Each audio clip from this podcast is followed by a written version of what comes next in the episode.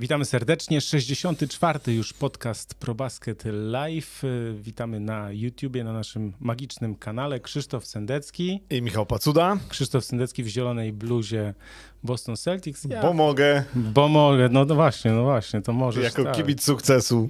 Tak, to prawda. Możesz e, rzeczywiście. Ja czekaj, na pewno sobie tutaj sprawdzę, czy wszystko powyłączałem. Tak, więc tak, jesteśmy.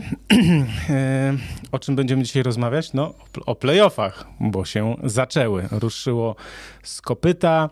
E, wszyscy już zagrali po dwa mecze, oprócz jednej pary, bo Filadelfia, Toronto już trzy mecze za nami. No i co dużo gadać, no, to najlepszy okres w roku, bo wiosna za oknem teoretycznie powinna się pojawić. Jeszcze nie ma, ale czekamy. Będzie? Będzie, ma być, ma być. Ja słyszałem, że ma być, więc liczymy na to, że wiosna będzie, natomiast yy, NBA nas nie zawiodła i mamy playoffy, więc y, na początek oczywiście przypominamy i prosimy o łapki w górę pod naszym tutaj magicznym filmem. Widzimy na czacie, widzimy dobry wieczór.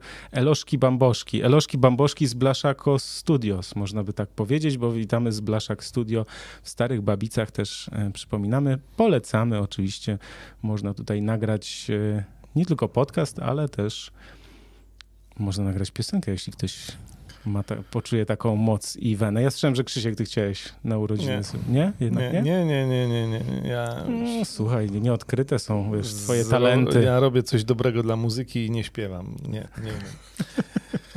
No dobrze. Natomiast mogę przeczytać cytat na początek. Tak. Dawid Bluszcz napisał, to pierwszy dzisiaj e, człowiek na czacie, który się odezwał. Panowie, zostawiam łapkę w górę i zostawię sobie odsłuch na jutro, bo piątek to piękny dzień, a ja sobie ten dzień lubię umilić waszym podcastem. Najpiękniejszy podcast o koszu w Polsce.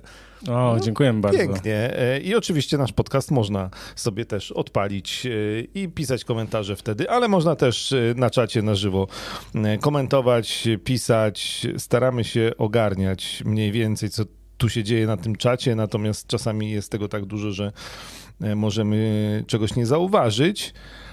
E, I... Ale jeśli ktoś ma wszystkie jakąś... pytania, czy będziemy, wszystkie pary dzisiaj playoffowe tak. omówimy, więc spokojnie, to, tak. to odpowiedź zbiorowa na pytania, czy o jakiejś tam drużynie będziemy mówić. No i to jest taki czas w roku, kiedy nie będziemy mówić o Lakers. Znaczy coś tam na końcu pewnie troszkę powiemy, ale generalnie o Lakers będzie mało. Tak. A więc tak, zacznijmy od tego, że co nie wyszło w Los Angeles Lakers. Taki żart na początek. I co? Tak powiem wam, bo jeszcze czekamy, bo wiemy, że potrzebujecie też czasem kilku minut, żeby się zebrać, więc jakby e, mamy tego świadomość. E, ja w skrócie tylko powiem, jak będziemy mm, mówić o tych playoffach, po prostu będziemy mówić e, w, trochę w kolejności drzewka, czyli po prostu najpierw wschód i zaczniemy sobie od Miami Atlanta. I teraz poprosimy o taką magiczną planszę z właśnie z tymi e, wynikami, bo pierwsze dwa mecze 2-0, mamy mm, Miami prowadzi 2 do 0 i, i co? Czy chcemy tak, e, czy ty Krzysiek chciałbyś o, tak, o każdym meczu coś wspomnieć, czy jak to? Jak... Znaczy tu chyba można e, przede wszystkim oprócz tych naj, najważniejszych statystyk, które, które tu wypisałeś na, na tej grafice i które też widzimy, no to chyba zbiorczo można powiedzieć, że jednak w playoffach przydają gwiazdy, E, niektórym przydaje się głębia składu, tak. ale też bardzo przydaje się obrona i jak spotyka się drużyna, która nie broni, czyli Atlanta Hawks z drużyną, która defensywę ma znakomitą, czyli Miami Heat, no to właściwie e, innego wyniku się nie możemy spodziewać. Jedyne, co e, tu się może wydarzyć, to jakiś mecz Treya Younga, który rzuci nagle 50 punktów, bo mu będzie wszystko wpadać, bo to jest możliwe. Natomiast na razie Trey Young wygląda tak samo jak cała drużyna Atlanty, czyli słabo. E, trzeba oczywiście zauważyć, że grają bez Clint'a Capelli, co dodatkowo utrudniło e, generalnie wszystko po dwóch stronach e, parkietu.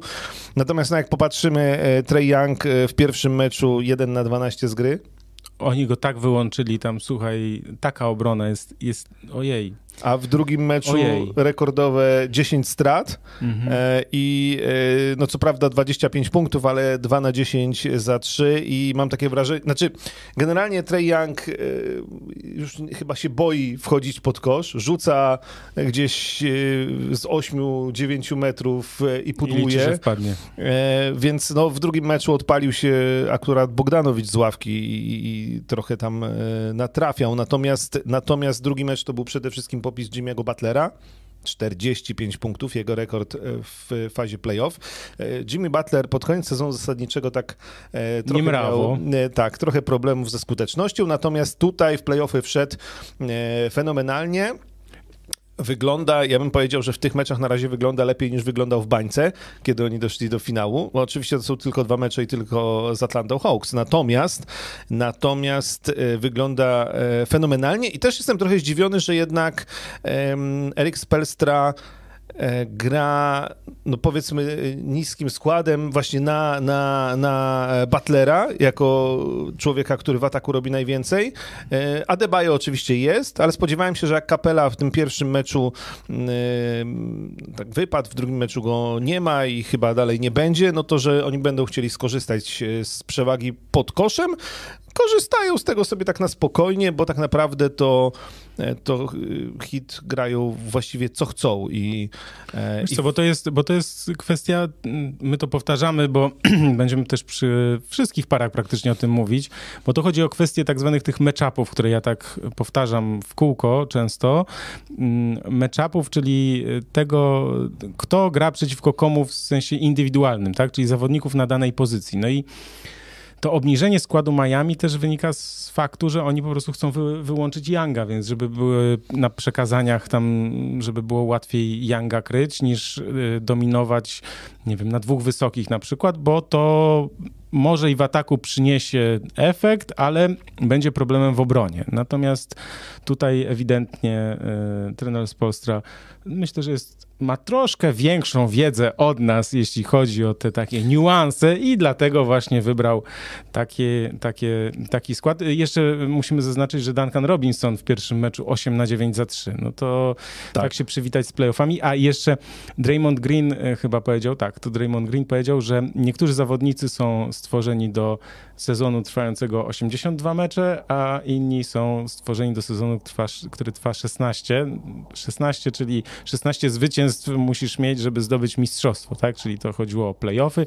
No i rzeczywiście na razie Jimmy Butler pokazuje i Miami Heat, że to się może skończyć 4-0. Tak, ta obrona e, Miami rzeczywiście robi wrażenie, bo oczywiście Bam Adebayo z tym swoim niesamowitym zasięgiem, z tymi długimi łapami pod koszem, a właśnie PJ Tucker, e, Kyle Lowry i Jimmy Butler, e, którzy go tam jak trzeba to wspomagają i, i to działa genialnie. Granie też oczywiście na Treya Younga w obronie, to znaczy robienie wszystkiego, Tak. żeby atakować właśnie jego, żeby Jimmy Butler mógł grać z nim jeden na jeden, no to go robi jak chce, no bo wiemy, że Trey Young o ile Tytanem ataku, obrony nie No jest. tak, no jest trochę jak wiatrak w obronie, więc... e, Tak, no, no jest słaby fizycznie, tak? I po prostu Miami Heat to wykorzystują, a Miami Heat jest, są drużyną, która gra bardzo fizycznie. W ogóle te playoffy, jeśli zerkniemy też tak ogólnie na, na wszystkie pary, to myślę, że to, co warto podkreślić, że jest gra bardzo fizyczna, tak? Że sędziowie pozwalają na dużo.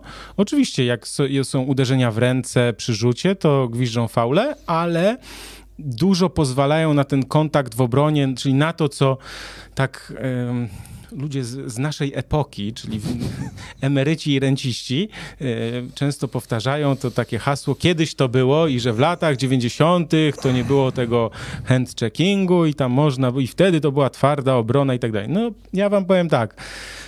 Tak było rzeczywiście, natomiast w tym roku widać, że no jest bardzo twarda obrona, że ta obrona odgrywa kluczową rolę w wielu seriach. Tak, chociaż z tymi gwizdkami to jest różnie, bo już zaraz przejdziemy do serii Toronto z Filadelfią i tam bym powiedział, że na przykład to gwizdanie było takie trochę bardziej pod Jamesa Hardena na przykład. Ale dobra, kończąc wątek y, Miami i Atlanty, y, w pierwszym meczu to w ogóle w czwartej kwarcie to już jakieś rezerwy grały Atlanty na parkiecie, bo Mhm. tam był 115-91 wynik. E, w drugim meczu też 115 punktów Miami rzuciło, Atlanta trochę więcej, bo 105. No i jest 2 do 0 i chyba tak jak powiedziałeś, no tutaj nie wiem, może, może jakiś mecz u siebie Atlanta e, wyszarpie jeden, jak Dobra, skończy się 4-0 albo 4-1. Trey Young, ale... tak, wrócił John Collins, to, to możemy powiedzieć, bo on 19 meczów miał przerwy, no ale to tam 4 na 6 zgry w 21 minut. E, nie widziałem całych tych meczów, więc też nie powiem, jak tam John Collins wyglądał, ale zawsze Dobra. chyba ktoś po takiej przerwie to potrzebuje trochę czasu. Tak, y, to ja myślę, że powinniśmy skończyć y, te dwa Dobrze. mecze e, Atlanty z Miami y, całą linijką Jimmy'ego Butlera, żeby to A, wybrzmiało. Dobrze, 45 punktów z drugiego żeby to meczu. się zamanifestowało. Dokładnie. 15 celnych rzutów z gry na 25, 4 na 7 z dystansu. 5 e, zbiórek, 5 asyst, 2 przechwyty, żadnej straty, żadnego faulu. Jimmy Butler, który naprawdę dobrze broni, więc na razie Miami e, godnie weszło, jako e, najlepsza drużyna wschodu godnie wyszło w playoffy i nie pozostawia złudzeń Atlancie. Dobrze, no to przejdźmy do drugiej pary. Poprosimy o tą magiczną grafikę. Chodzi o Filadelfię i Toronto, a więc tu już mamy 3-0. Ja tylko powiem, w tych pierwszych meczach Maxi bardzo dobrze zagrał, 38 w pierwszym e, meczu. 23 punkty w drugim, ale 8 na 11 z gry tam miał. Mm. W trzecim w trzecim za to na przykład bardzo ważną trójkę rzucił w, na tam 3 minuty przed końcem dogrywki i to było pierwsze prowadzenie Filadelfii, więc to jest akurat odkrycie. W ogóle bo tak, mm, możemy się trochę czepiać Jamesa Hardena e, i jego formy. No, to ja zaraz opowiem, bo mam elaborat przygotowany. Elaborat, ale ja mam wrażenie, że po przyjściu Jamesa Hardena i trochę po tym, jak zmieniła się gra e, w Filadelfii, to tam parę osób wygląda lepiej przy nim. E, I Tyrese Max jest jednym, z takim zawodnikiem, ale drugim jest Tobias Harris. Który nagle zapalił, bo przecież pamiętamy, że jak Harden przyszedł, to było, no on grał dużo tak pod siebie, miał kryzys, pamiętamy pod koniec marca miał kryzys. Ja pisałem ostatnio ten taki tekst przed playoffami, że y, mówiłem, że Toronto może w ogóle tę serię wygrać. Y, natomiast y, oczywiście tak, tak się już raczej nie stanie, y, ale to chodziło o to, no tak, nie gra Scotty Barnes, y, Gary Trent Jr. był chory, dopiero w tym trzecim meczu zagrał na swoim y, poziomie. Tadeusz Young też jest kontuzjowany, więc jakby oczywiście gdyby Toronto wyrwało pierwszy albo drugi mecz, no to by, mielibyśmy zupełnie inną serię. Nawet gdyby było 2-1, to myślę, że jeszcze by tutaj Toronto mogło wrócić, natomiast przy 3-0 jest bardzo, bardzo ciężko e, wrócić. Natomiast y, o Jamesa Hardena, no tak, tę serię oni wygrają, mimo że ich drugi najlepszy zawodnik, czyli James Harden, nie gra najlepiej, tak? To znaczy on no ja mam cały czas wątpliwości co do jego formy fizycznej. E, sporo rzutów też nie trafia. Oczywiście gra jak Harden, czyli uruchamia swoich zawodników, popisuje się asystami świetnymi. Dużo dwójkowych zagrań. Tak, więc jakby też może, można na to spojrzeć też z innej strony, że on jakby um, nie chce być, nie chce rzucać właśnie tak jak to on miał w zwyczaju w, w swoich poprzednich drużynach, gdzie tam odpalał po 30 rzutów i tak dalej, tylko chce grać dla drużyny, ok, przyjmuje, natomiast no, myślę, że warto, żebyśmy powiedzieli o tym trzecim meczu, w sensie o tym z dzisiejszej e, nocy, bo tam e, Joel Embiid e, trafił trójkę na 7 czy 80 sekundy przed końcem meczu. I w ogóle ciekawa sytuacja, bo oni mieli kilka sekund na rozegranie tej akcji. Embiid tam się zakozłował gdzieś, stanął na połowie praktycznie. Już, było, już wydawało się, że będzie, że będzie druga dogrywka i Embiid rzucił takiego babola w stronę kosza, natomiast wcześniej Doc Rivers poprosił o czas. To były niecałe trzy sekundy. No i teraz y, powiemy coś dobrego o Docu Riversie, bo to była e, no, decyzja e, mistrzowska, tak? Podjęta w ułamku sekundy, więc to akurat e, refleks i pomysł Doca Riversa fenomenalny, bo oni zaczynali znowu z boku, mieli 2,5 sekundy. E, co do Embida i tej akcji, ostatnia akcja dogrywki, tak, e, przy remisie on rzuca na zwycięstwo. Od początku tej serii Joel Embiid jest podwajany tak. albo nawet potrajany. E, przy czym w pierwszym meczu to było bardzo widoczne, bo on w pierwszym meczu e, rzucił tylko 19 punktów, e, ale miał też 15 zbiórek, też dużo oddawał tak, na wolne przestrzenie. Oni ten pierwszy mecz spokojnie wygrali. Embiid sobie radzi, natomiast przy tym rzucie na zwycięstwo w dogrywce, tym, o którym mówimy, no właściwie został bez obrońcy. No, no bo poszła dobra zasłona, wiesz, i, i obrońca się spóźnił po prostu, więc jakby... Sobie rzucił za trzy punkty, a wiesz co... A Powiedział, że to jest to jego ulubione miejsce, bo on też rzucał no, on... z tego samego miejsca na koniec czwartej kwarty i nie trafił i dlatego była dogrywka. Jakoś tak. On w dwóch pierwszych meczach, a nie, jedną trójkę trafił w drugim meczu a w pierwszym w ogóle żadnej trójki, a tutaj trafił na zwycięstwo, więc, e, więc duża klasa, 33 punkty w tym meczu i 13 zbiórek, w meczu numer 2 31 punktów, ten mecz numer 1 był trochę słabszy, ale no też Filadelfia pokazuje, e, że poza Embidem i poza Hardenem ma strzelców, do których te piłki można oddawać e, i jest właśnie Tyrese Maxi, jest Tobias Harris, Danny Green, który w pierwszym meczu nie trafiał, ale już, już e, też e, jest lepiej, on będzie trafiał i będzie rzucał. Oczywiście z drugiej strony też to, o czym mówiłeś, Scottiego Barnesa nie ma, jest kontuzjowany, to jest spora strata. Natomiast ja mam wrażenie też, że troszkę Toronto nie wytrzymuje kondycyjnie. To mówiliśmy o tym, że oni są drużyną bardzo siłowo, atletycznie e, grającą, natomiast e, Van Vliet jednak po kontuzji jeszcze chyba te ślady widać i on nie jest w pełni formy. Siakam sam tego nie uciągnie e, i i gdzieś brakuje, no właściwie tak, bo po, po, stronie Filadelfii największe gwiazdy, jak patrzymy na zestawienia zawodników, ci, ci koszykarze, którzy mogą ci przesądzić o losach meczów, ale też głębia składu też po stronie e, Filadelfii. Ten mecz numer 3 był taki krytyczny, bo jeśli Toronto by go wygrało, to rzeczywiście jeszcze byłyby szanse. Następny mecz czwarty w Toronto. No, mam wrażenie, że teraz przy 3-0 to już może się skończyć w kolejnym spotkaniu e, i też wynikiem 4 e, do 0 i, i już będzie po wszystkim o gwizdkach jeszcze tylko, żebym nie zapomniał, bo Proszę. akurat tutaj sędziowie trochę usadzili Toronto, e, gwizdząc właśnie dużo Oczywiście Harden na przykład to potrafi wykorzystać wciąż. E, tak, to jest coś, czego e, wraz ze stratą formy nie tracisz. E, to cwaniactwo wejścia pod kosz i wymuszanie fauli. I, i te gwizdki jednak były takie, że, że Toronto musiało się trochę z tą obroną cofnąć w tych meczach. Tak, ale przypominam, że James Harden szósty faul złapał w czwartej kwarcie tak, tego trzeciego meczu i, i dogrywkę grali bez niego, więc to też trzeba, to też warto podkreślić, że poradzili sobie bez niego, a chyba w drugim meczu Harden, Embiid miał pięć fauli, albo w pierwszym, chyba w pierwszym. Także mm, trener tak, Nick Nurse e, mhm. też e, starał się tam naciskać w, na sędziów, presję troszkę wywoł, tak, no, chciał stworzyć taką trochę presję na, na sędziów, żeby jednak te gwizdki były inaczej. Przepraszam bardzo. Natomiast, no, Filadelfia w formie, znaczy Embiid to też taka Hmm. taką myśl miałem dzisiaj, jak tutaj jechałem, że dobra, y, dwa tygodnie temu mówiliśmy, no, że MVP, ja mówiłem, no to Jokic, tak?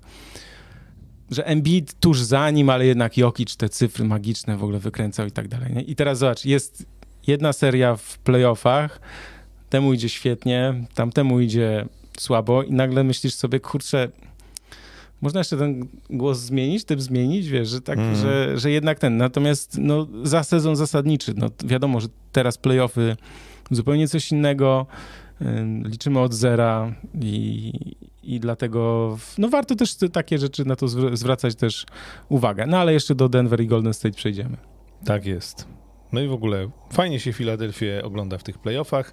E, tak, pod... zupełnie inna drużyna, ale to też jest, wiesz, pytanie jest też takie, no Toronto myślę, że zawiodło oczekiwania mm, nie tylko nasze, ale po prostu kibiców, wielu kibiców NBA, bo myśleliśmy, że, że jednak postawi troszeczkę poprzeczkę wyżej. Natomiast pytanie jest takie, czy, czy Filadelfia jest w stanie wygrać z Miami. To już można tak trochę powiedzieć, że patrzymy już na, na, na tę drugą rundę. I tu może być, wiesz, taki sprawdzian, taki naprawdę sprawdzian. No, tak, będziesz miał Jamesa Hardena, e, Jimmy'ego Butlera z drugiej strony, Adebayo z e, Embidem będzie sobie musiał radzić. No to jest e, ciekawe, natomiast Filadelfia E, nie tylko dużo ruchu w ataku i dużo tego dwójkowego e, grania, na co na pewno wpływ ma pojawienie się Jamesa Hardena, ale też właśnie wracanie do obrony. I ta obrona Filadelfii w tym starciu z tą jednak atletyczną drużyną Toronto robi na mnie wrażenie, więc E, więc zobaczymy. E, żart był na początku taki przed tą serią, że w Los Angeles się modlą o to, żeby Philadelphia przeszła, bo kibice Lakers nie chcą do Cariversa na trenera, jakby czasem stracił pracę po odpadnięciu 76ers e, w pierwszej rundzie. Natomiast na razie do Rivers sprawdza się bardzo dobrze w tych pierwszych meczach i myślę, że Philadelphia ma spore szanse, żeby być pierwszą drużyną, która się zamelduje w drugiej rundzie playoff. I to mam wrażenie, że to się stanie w Toronto w następnym meczu. No tak, tutaj mamy komentarz Cygan33. Fila dobrze radzi sobie bez Hardena.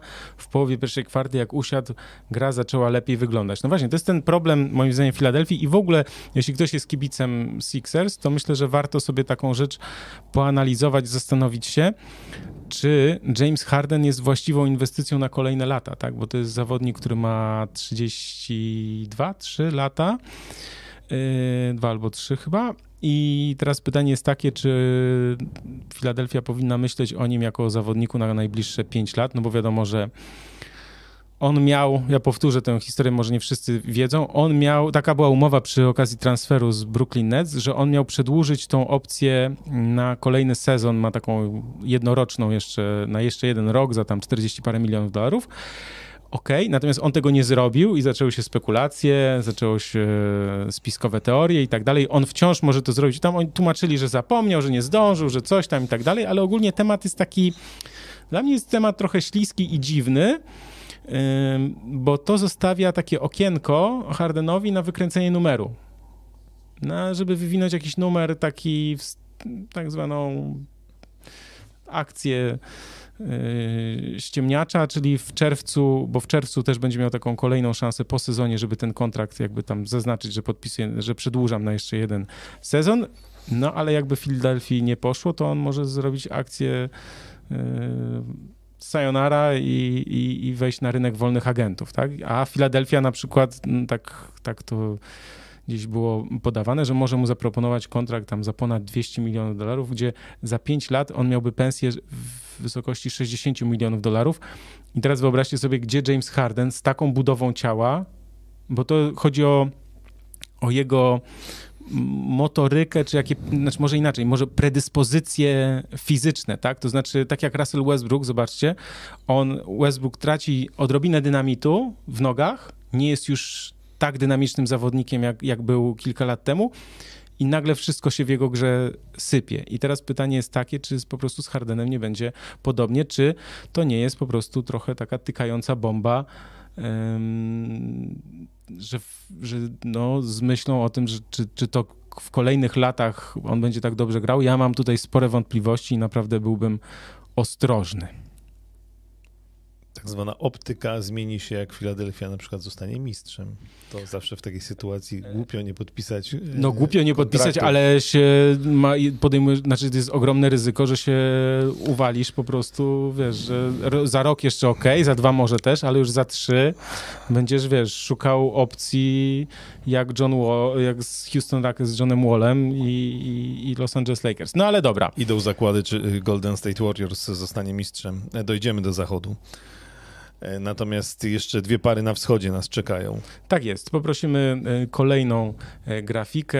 Teraz Boston, Brooklyn, a więc no to, co tygrysy lubią najbardziej. Mecz numer jeden, najlepsze na razie spotkanie tych playoffów.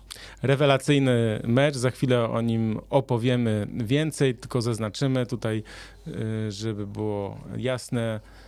Widzimy tutaj statystyki, znaczy naj, najlepszych strzelców. Irving 39 punktów i 18 punktów w czwartej kwarcie. Kevin Durant znakomicie broniony, rewelacyjnie. No i Tatum tutaj zdobył punkty na zwycięstwo, zaraz o tym opowiemy. No a w drugim meczu y, bardzo długa ławka znów Boston Celtics, natomiast jeśli chodzi o Brooklyn Nets, to owszem, Kevin Durant zdobył 27 punktów, ale chyba 18. 18 zrzutów wolnych. Tak. I, I Kai, a Kyrie Irving niewidoczny. FG to są field goals, czyli rzuty z gry, czyli zarówno za dwa, jak i za trzy, tylko, tylko 10 punktów Irvinga. E, Kevin Durant 0 na 10 w drugiej połowie e, tego drugiego meczu. Znaczy najważniejsza informacja jest taka, po dwóch meczach w Bostonie Celtics prowadzą 2 do 0. E, to były mecze, ten pierwszy szczególnie był bardzo wyrównany. Drugi był trochę dziwniejszy.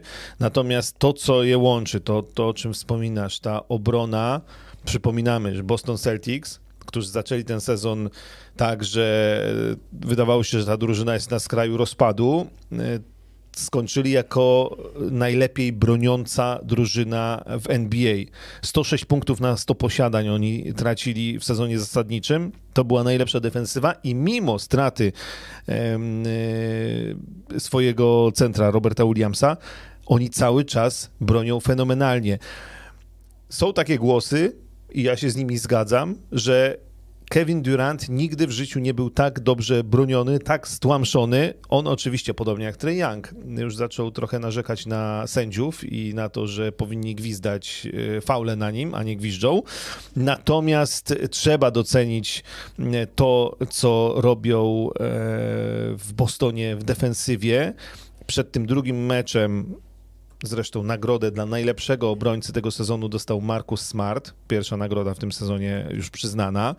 E, zresztą fajnie, że wróciliśmy do tego przyznawania nagród w trakcie playoffów, a nie do gali e, po sezonie. Tak, tak. E, tak Więc tak. czasami, czasami lepsze, te starsze rozwiązania są lepsze, więc pojawił się Mike Krzyżewski w ogóle na tym meczu, ale przy wręczaniu tej nagrody był też Gary Payton, czyli ostatni obwodowy, ostatni obrońca, e, z, który dostał tę nagrodę, bo później sami skrzydłowi i sami centrzy od 96 roku, więc od Garego Paytona dopiero Markus Smart doczekał się nagrody dla najlepiej broniącego zawodnika.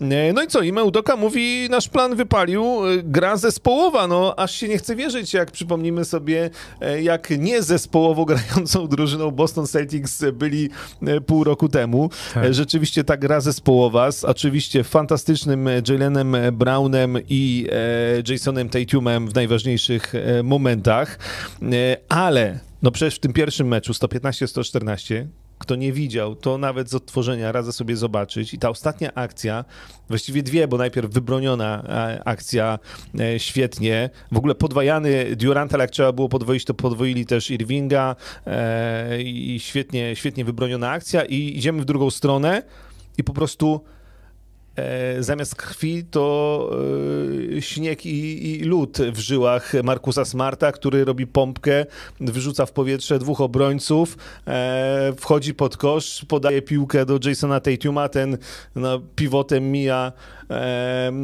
mija zawodnika Brooklyn Nets i i równo z Syreną layupem kończy mecz. I wygrywają, i wygrywają jednym punktem. Wygrywają jednym punktem, więc po prostu akcja absolutnie, no, co do sekundy wyliczona, co do ułamka sekundy. E, więc Markus Smart nie tylko... Niewyliczona, no mnóstwo szczęścia też tam było, też, wiadomo. Ale, no. ale też ile zimnej krwi, e, że ani Smart się nie podpalił, nie rzucał, tak. tylko, tylko Rok temu minął. by odpalił. Rok tak. temu by odpalił. I, I też e, jakby do końca grający Tatum, wiesz, na, na, na layupie spokojnie. Jason Tatum w tym meczu 31 punktów i 8 asyst. I 8 asyst człowiek, którego e, Markus Smart e, wychodził do mediów i mówił, że on nie podaje, a teraz proszę jak podaje, e, więc, więc tu w Boston należy tylko chwalić, bo naprawdę na te dwa pierwsze mecze wymyślili wszystko idealnie, w defensywie fantastycznie, w ofensywie głębia składu, jest pomoc, wszyscy grają świetnie, Al Horford wygląda jak Znaczy może nie wygląda. Jak, Człowieku, znaczy ja przypomnę... Wygląda, wygląda jakby miał, być, jakby był emerytem ściągniętym do NBA, natomiast on, to jego doświadczenie, umiejętność zastawienia się, ustawienia się, e, a przy okazji e, chociażby też e, zdobywania punktów, rzucania z dystansu w ataku, bo oczywiście o, o obronie przede wszystkim mówimy, no to jest coś niesamowitego. Ta obrona cały czas z Horfordem, z Markusem Smartem działa i jest rewelacyjna. I tak mm, właściwie nie...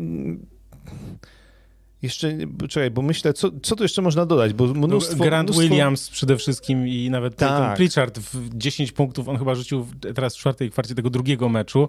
Grant Williams też chyba tam dwa bloki zaliczył, no tytan po prostu e, też w obronie. No oni rzeczywiście, no trzeba oddać po prostu to, co królowi, to co królewskie, no po prostu... No i ci oszukani centrzy po prostu z Under Drummondem to jadą, e, no już nie chcę używać e, jakichś określeń, ale, ale no jest problem w, w Brooklynie, no bo właściwie nie wiem, czy Claxton, czy, czy Drummond, jak mają grać, to to jest w ogóle nieefektywne, nic to nie daje. Ale Marcus Aldridge siedzi na ławce. E, Tak, a Marcus Aldridge siedzi na ławce, w ogóle się nie podniósł e, w tych dwóch meczach, więc... O Blake'u Griffinie nie wspominam, bo lepiej, żeby on chyba jednak tam... Tak, Tam więc, siedział, więc to jest no. niesamowite. No i te, no i te liczby, no i z drugiego meczu Kevin Durant, 9 punktów z gry rzuconych, 4 na 17, 0 na 10 w drugiej połowie. Kyrie Irving e, 4 na 13, 10 punktów zdobytych. No przecież to jest w ogóle coś nie do pomyślenia. E, Tak, no świetna obrona przeciwko Durantowi. Tam on chyba był dwukrotnie zablokowany w ogóle. I to też tak słuchałem sobie, co tutaj mój ulubiony Jalen Rose powie na ten temat, Mhm. bo, bo to jest też takie spostrzeżenie. Wiesz, no, jak zablokować gościa, który ma dwa, nie wiem, 2,11 czy ogromny zasięg ramion, wysoki jest em, bardzo. Rzut ma też tak, że no tam te ręce przecież nie idą sprzed klaty, tylko z nad głowy przy rzucie. Więc y, no jak takiego gościa zab- zablokować? No i on zauważył jedną rzecz, że Kevin Durant ma po prostu, ma to w nogach, czyli że jest y, zmęczony, obciążony, jest tak zamęczany w tych meczach obroną, że y, dlaczego, te, dlaczego tak wysoko jest kryty? Każdą akcję on musi po prostu się namęczyć, żeby w ogóle dostać piłkę.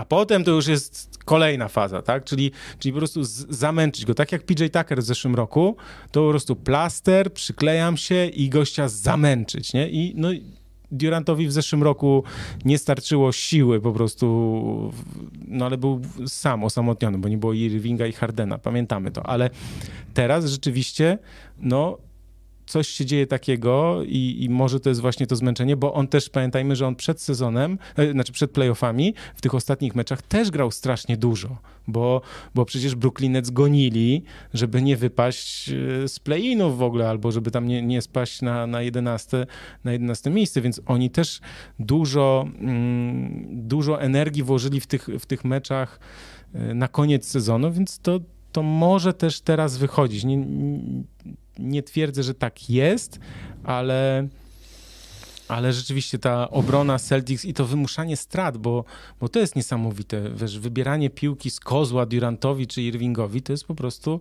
no, mistrzostwo świata. Tak, i tych strat e, Nets mieli dużo. Nie wiem, no próbują to ratować e, Seth Curry czy Goran Dragic gdzieś tam z ławki, natomiast wydaje mi się, że to wszystko może być za mało. Zobaczymy, jak to będzie wyglądało No, odpowiedź, Brooklynie, odpowiedź natomiast- Brooklynu musi być mocna bardzo. W sensie Irving i Durant muszą po prostu zagrać na swoim najwyższym poziomie, żeby to, żeby tę serię, no, wrócić, nazwijmy to, do gry, tak? Bo jest 2-0, oczywiście teraz dwa mecze u siebie i zaraz może być 2-2. Tak, ale to, to jest tak e, trochę, Brooklyn niestety w tej chwili wygląda z tą defensywą Bostonu, że to oni obaj muszą zagrać mecz, w którym rzucą po 30 punktów.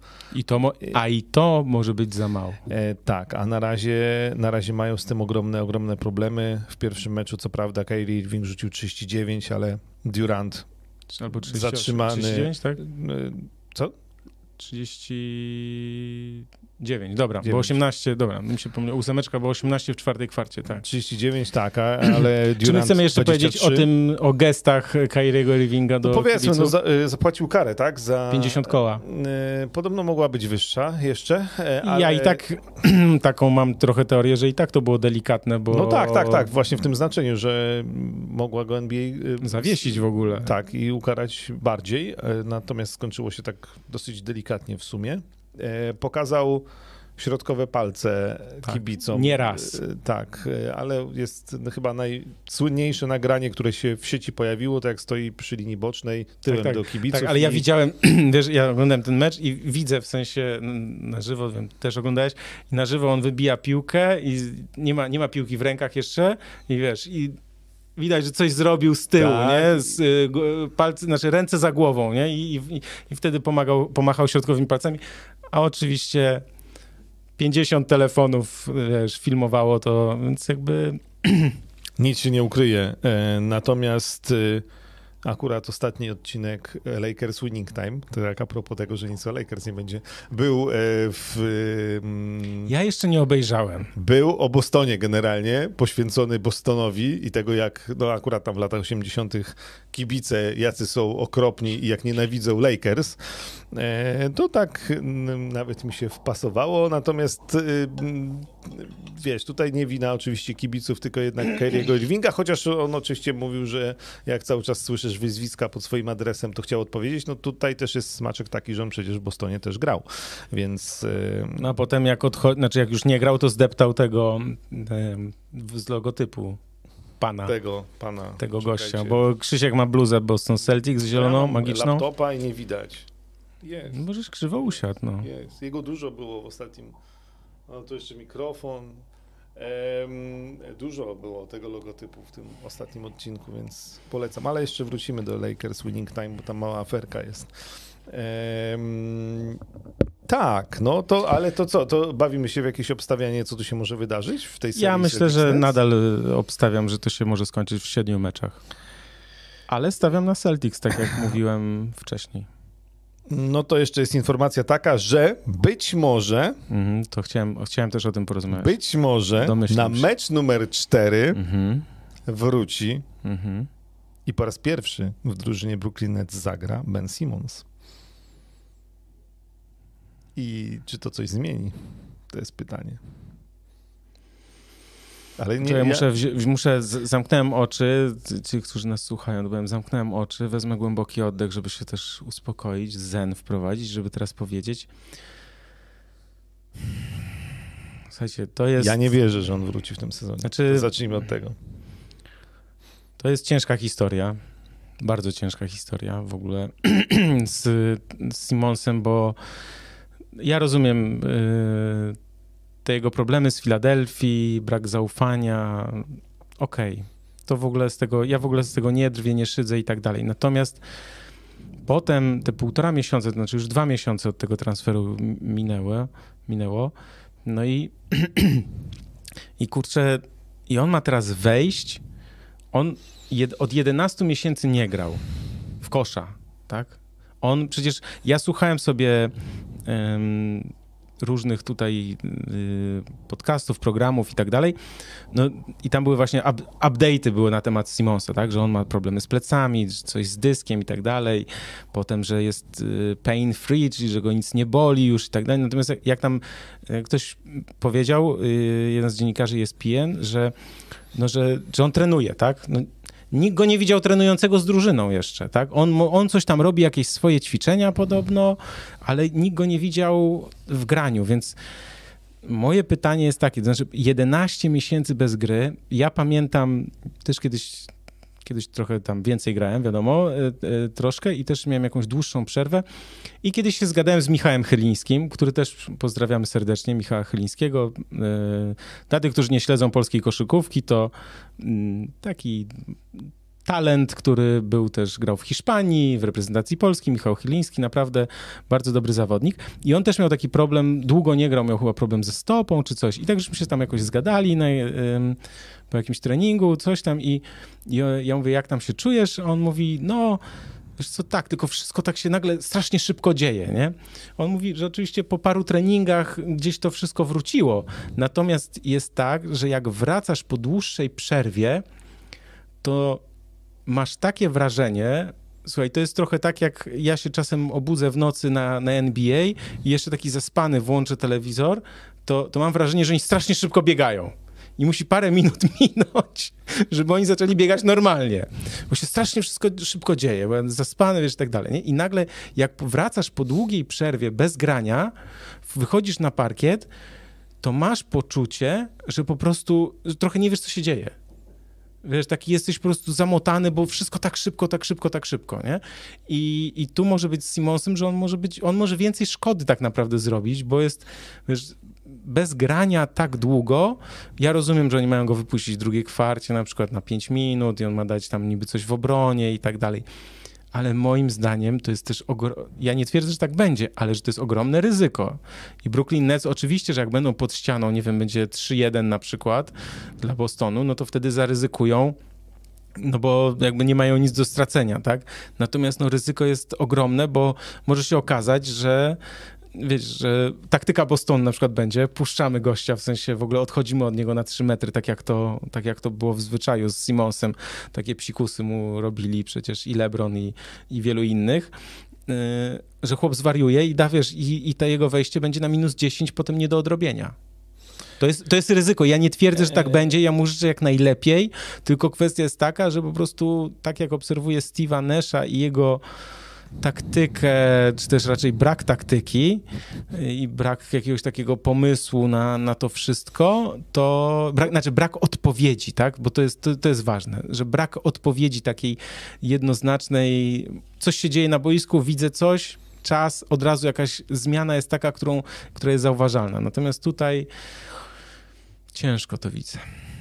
Nie, no wiesz, odpowiedzi, odpowiedzi były, tylko że takie trochę zupełnie e, nie, no nie, dzia niedziałające, bo to, to nie są odpowiedzi. Ja myślę, że no właśnie, to takie odpowiedzi wiem, ja też mogę dać. Odpowiedzią było granie e, e, Andre Dramondem na przykład. I tak sobie A to też jest ciekawostka, słuchajcie, o odnośnie Dramonda. Ja przypomnę, przecież parę lat temu to był gość, który robił po 20-20 w, w Detroit Pistons. I to był gość, który typowany był na, no, na podpisanie maksymalnej umowy przecież, tak? W sensie on miał zarobić miliony, natomiast to też jest ciekawostka, jak NBA się zmieniła, tak? To znaczy, że jak się zmienił styl gry, jak się zmieniły potrzeby drużyn i, i, i tego, co się dzieje na boisku, że zawodnik, który on wcale nie jest dużo gorszy, w sensie takim niż, oczywiście wtedy był no, dominatorem, tak? Teraz on nie jest, to nie jest DeAndre Jordan czy Blake Griffin, tak? To jest nadal zawodnik, który może ci dać, wiesz, 15 desek, 10 punktów spokojnie, ale tak się NBA zmieniła, no, że te jego atuty, które były parę lat temu, już no już są dużo trudniejsze do osiągnięcia takie, takie wyniki. E, dobra, z Benem Simonsem jest jeszcze jedna teoria, że to wszystko tylko po to, żeby trochę namieszać w przygotowaniach Bostonu do nie, kolejnych nie, meczów. Nie, nie, to jest, to jest... A on, że tak naprawdę to on może nawet, jeśli pojawi się na ławce, to, to nie zagra. No ale zobaczymy. No. Na pewno w meczu numer 3 go nie będzie, w meczu numer 4 czekamy. Czekamy, życzymy powodzenia. Tak. Natomiast no, jak to w kolorach yy, Brooklyn Nets, czarno to widzę. Ale może się pomylę, może będę musiał tutaj wejść pod stół i odszczekać, bo na przykład się okaże, że on wejdzie, zdobędzie 10 punktów i miał 6 nie, przechwytów. Nie, to już bardziej nie? wierzę w to, że Brooklyn jeszcze tą serię wyciągnie, niż to, że Bena Simonsa w jakiejś sensownej formie zobaczymy w tym sezonie. No właśnie, a prędzej tutaj Piotr Woźniak pisze, że a tam Simons może wróci Time Lord czy Rob Williams. No tak, no. no jak... Bo to jest, ale wiesz, to jest zasadne pytanie, patrząc na grę Bostonu, i że Gdzie oni by to... oni byli, gdyby on był, e, jeszcze wiesz. To jest też teoria zawsze naciągana, w sensie takim, że wiesz, gra pięciu zawodników, zupełnie inaczej gra się układa, ale oczywiście, jak wróci, to będą jeszcze mocniejsi.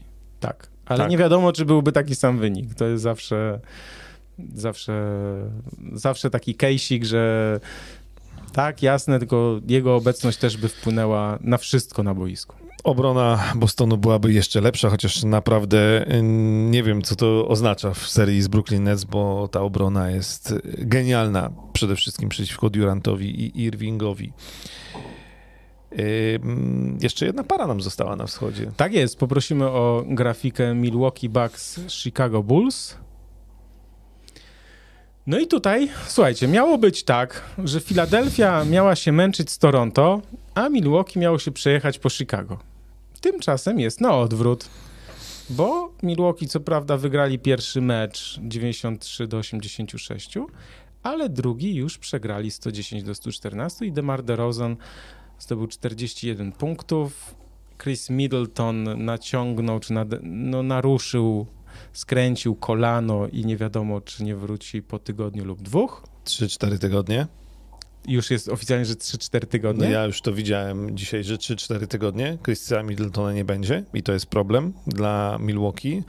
E, powiedziałbym jeden z kilku.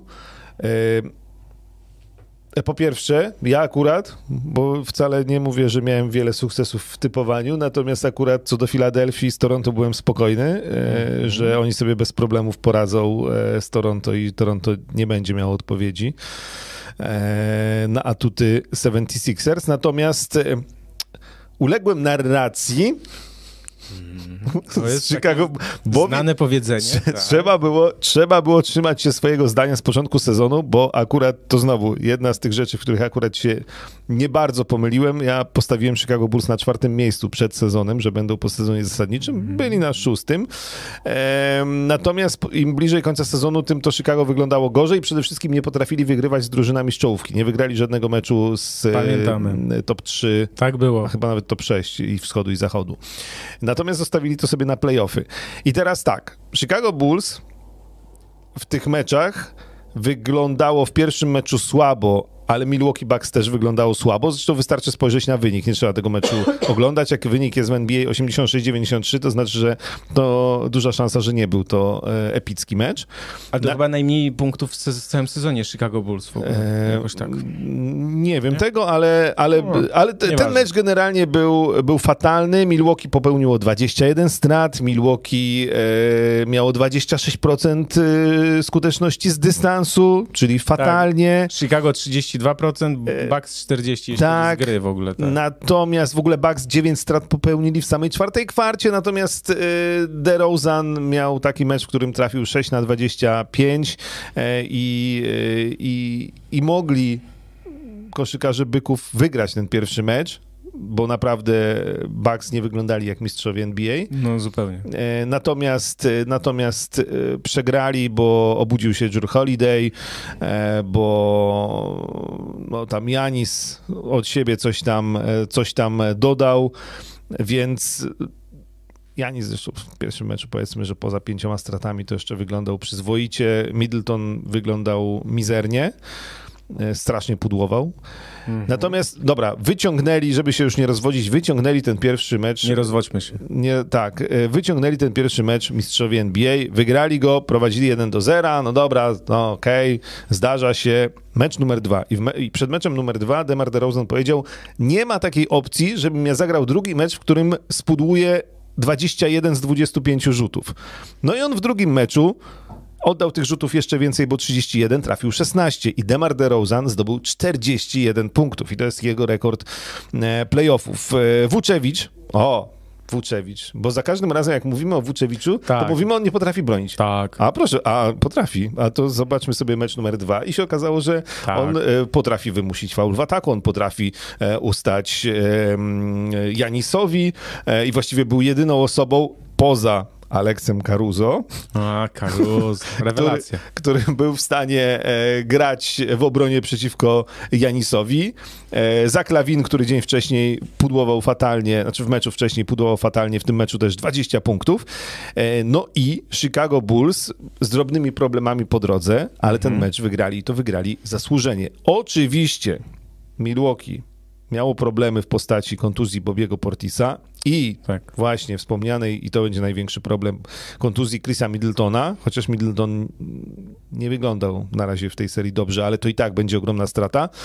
Musi się obudzić Drew Holiday, e, musi Janis wskoczyć na poziom MVP, bo to, co robi na razie, no niby robi swoje, natomiast jak Janis będzie rzucał po 30 punktów i no nawet 18 zbiórek w drugim meczu miał, paręnaście piłek zbierał, a reszta Milwaukee będzie spała, e, no to możemy mieć niespodziankę, bo teraz jedziemy na dwa mecze do Chicago i e, Blisko jest, pociągiem półtorej no, godziny. Bliziutko, bliziutko, ale Może jednak, wiesz, u siebie na własnym parkiecie tak, tak, z tak. rozpędzonym DeRozanem. Milwaukee Bucks nie wyglądają jeszcze, nie ale wyglądają. ja mam a to, taką teorię. To jest zaskoczenie dla mnie, że oni nie wyglądają. Nie, nie, poczekaj. Ja mam taką teorię. To może ona się sprawdzić, może jest... Jak to teoria? Ja mam takie wrażenie, bo nie oglądałem całych tych meczów, troszkę sobie tam przewijałem, ale tak, tak zwany body language mówił mi, że oni, oni jeszcze nie zaczęli playoffów w Milwaukee. Że oni tak, to Chicago im dali, że oni już myślami są przy Boston, e, Brooklyn Nets, wiesz, że oni są już, oni są już myślami w drugiej rundzie. No tylko, że wszystkie teraz te przysłowia moglibyśmy powiedzieć e, znane i tak dalej, że no trzeba najpierw wygrać w tej pierwszej rundzie, tak? A nie myśleć o tym, co będzie w drugiej, bo najpierw trzeba wygrać pierwszą, a Chicago Bulls ogórki nie są. Więc yy, ja mam jeszcze taką, takie mam wrażenie, że oni się teraz zepną, zwłaszcza, że Middletona nie ma, więc Janis będzie musiał to naprawdę wziąć na siebie. Trochę miałem wrażenie, że te pierwsze dwa mecze to takie właśnie żeby troszkę się oszczędzić. Wiesz, że troszkę się oszczędźmy, że na pewno wygramy, nie musimy się przemęczać.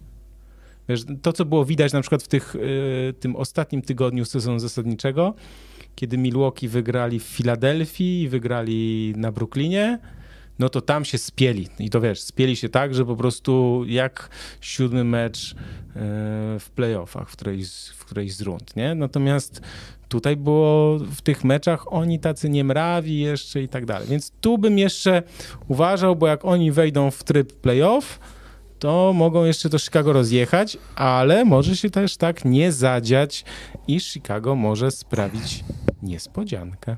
To są playoffy, niespodzianki się zdarzają. No też wydaje mi się, że teoretycznie Milwaukee powinno to wygrać. Natomiast ten drugi mecz, drugi słaby mecz w wykonaniu Milwaukee mm, troszeczkę zapalił mi lampeczkę ostrzegawczą. E, Jak najbardziej. No ale też e, oczywiście ja tu dzisiaj siedzę w bluzie Bostonu, ale sympatią do Chicago też pałam, więc ja bym się ucieszył, gdyby e, była to niespodzianka i gdyby Chicago awansowało i gdyby DeMar DeRozan znowu robił wielkie rzeczy. E, czytam Lawin świetny, Bulls to powinni zobaczyć obronę w Europie na Janisie, no troszkę inne realia. Realia, zasady, y, też przepisy. Tutaj Konrad mówi, pisze, że jest tak, jak mówiliśmy ostatnio, że w poprzednim podcaście jedną szansą na wygranie z Milwaukee jest to, że DeRozan wzniesie się na wyżyny, a Janis będzie słabiej niż zwykle. No rzeczywiście, no na razie tak jest, tak? To znaczy pytanie, ile tego paliwa starczy mm, w baku Chicago, no więc bardzo ciekaw jestem. Tak, no i to co najważniejsze, jeszcze raz powtórzmy, Chrisa Middletona w najbliższych meczach nie będzie po stronie Milwaukee Bucks, dwa następne mecze w Chicago i zobaczymy, zobaczymy, czy Alex Caruso da radę, włócze, w ogóle Alex Caruso 10 asyst, dwa bloki, dwa przechwyty, Nie 9 no, no, punktów. My, my wiemy, na co stać Alexa Caruso. Trochę... Ile w tych playoffach jest wyrzutów sumienia e, Los Angeles Lakers, takich koszykarzy, którzy są wyrzutami sumienia, którzy, e, którzy tam grali i Lakers z nich zrezygnowali. No i... Oj, oj, oj, oj. Życie, panie, no życie. Natomiast oczywiście pamiętamy, że Dwa lata temu Lakers zdobyli mistrzostwo, ale to już co działo się później, to nie za dobrze. E, dobrze, że są niespodzianki. No zawsze o, są. I tutaj jakby była seria Boston-Chicago, bo tu mnie popiera Mickey Mouse, popieram Krzyśka, żeby była seria Boston-Chicago. Tak, niech będzie seria Boston-Chicago, ja jestem za. Seria Boston-Chicago. Ja jestem za tym, żeby wygrał lepszy. E, no, 3-4 tygodnie ma nie być Middletona, tak też mówiliśmy. To trochę, ale też e, tak e, też pojawiły się komentarze, no, widziałem, że karma, tak? Bo to pamiętamy, że Grayson Allen sfaulował tak, Alexa Caruso i mhm. spowodował jego poważną kontuzję. Teraz Middleton się poślizgnął, więc nie ma tej mowy o nie o umyślnym takim faulu czy o niesportowym zachowaniu, ale rzeczywiście, że no, można tak powiedzieć trochę, że karma wróciła, bo to w tej rywalizacji właśnie w tych, e, w tych pomiędzy tymi drużynami się to stało. Przenosimy się na zachód? Przenosimy się na zachód. No dobrze, przenosimy się na zachód. Poprosimy o taką magiczną planszę z pierwszą parą zachodu, a więc Phoenix Suns, o New tak? Orleans Pelicans. O tak, grubo zaczynamy? No zawsze od jedynki. Kochani, tak. lecimy, kochani, lecimy po drzewku. Dobrze, od, jedy, od, jedynki. No to mamy kolejną niespodziankę jak na razie, bo mamy remis 1 do 1 w starciu najlepszej drużyny sezonu zasadniczego, absolutnie najlepszej, czyli Phoenix Suns e, z Nowym Orleanem który startuje z, ósma, z, ósmego miejsca, który miał w ogóle w tych playoffach nie grać, e, który zabrał to miejsce mm, i wyszarpał sobie i najpierw zabrał Lakersom, a później Clippersom, więc e, tak, natomiast natomiast Natomiast, przepraszam, bo jeszcze tu zerkam na komentarze, ale dobra, już się skupiam. E, pierwszy mecz wyglądał tak, jak wszyscy się spodziewali, że ta seria, poza fanami Pelicans może, wszyscy się spodziewali, że, jak ta, że ta seria tak będzie wyglądała, czyli łatwe zwycięstwo Phoenix Suns 110 do 99, Chris Paul w ogóle, e, pan generał, 30 punktów, 7 zbiórek, 10 asyst, no 19 punktów w czwartej kwarcie, e, świetna obrona, wiadomo, Bridges, Ayton pod koszem, Booker dołożył 20 25 punktów. E, Pelicans coś tam sobie rzucali, trochę Ingram, trochę McCollum, Valanciunas 25 zbiórek, ale to wszystko na nic, bo ten mecz był w ogóle nie do ruszenia e, dla Pelicans. Natomiast przyszedł mecz numer dwa. I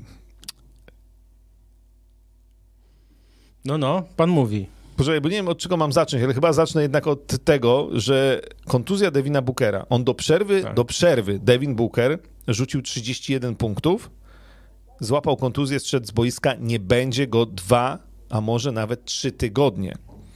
Więc Devina Bookera w tej serii zapewne już nie zobaczymy. I do końca tej serii, e, mhm. przypominam, Devin Booker był moim kandydatem do MVP tego sezonu.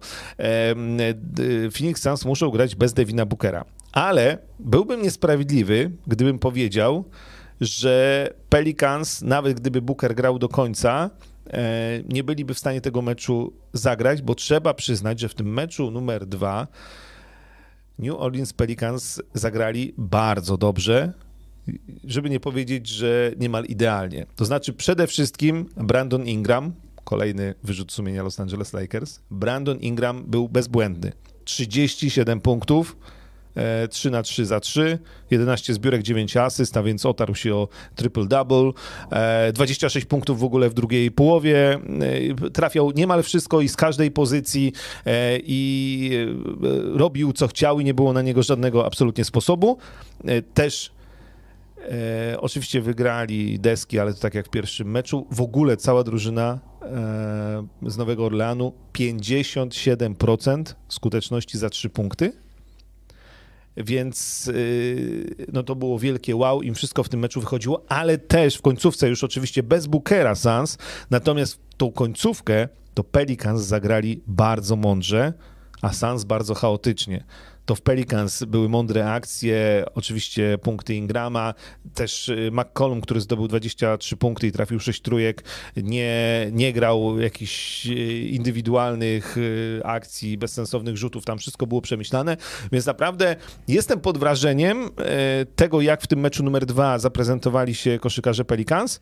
Jestem pod wrażeniem naszego tego, jak to się mówi, rówieśnika, czyli trenera Williego Greena, który został też gwiazdą internetu, e, do tego jego okrzyki na czasie, A, że musicie to. walczyć, tak, tłumacząc e, na polski to, jak motywował swój zespół. I tak, 1981 rocznik, żeby była jasność. czyli ten najlepszy, e, to właśnie Willie Green, e, który przecież e, jeszcze w poprzednim sezonie był asystentem trenera Phoenix Suns. Tak. E, więc to też jest fajna historyjka. E, no i, e, bo tak, bo ograniczony Chris Paul w tym drugim meczu, już oczywiście bez Bookera w drugiej połowie.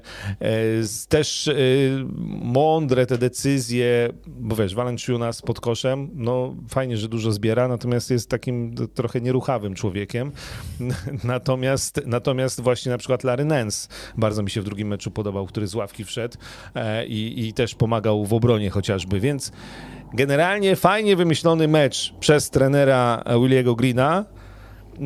I też pytanie takie, jak w przypadku Chicago i Milwaukee, patrząc też na to osłabienie, tak? W Milwaukee nie ma Miltona, w Suns nie ma Bookera i pewnie nie będzie go do końca serii.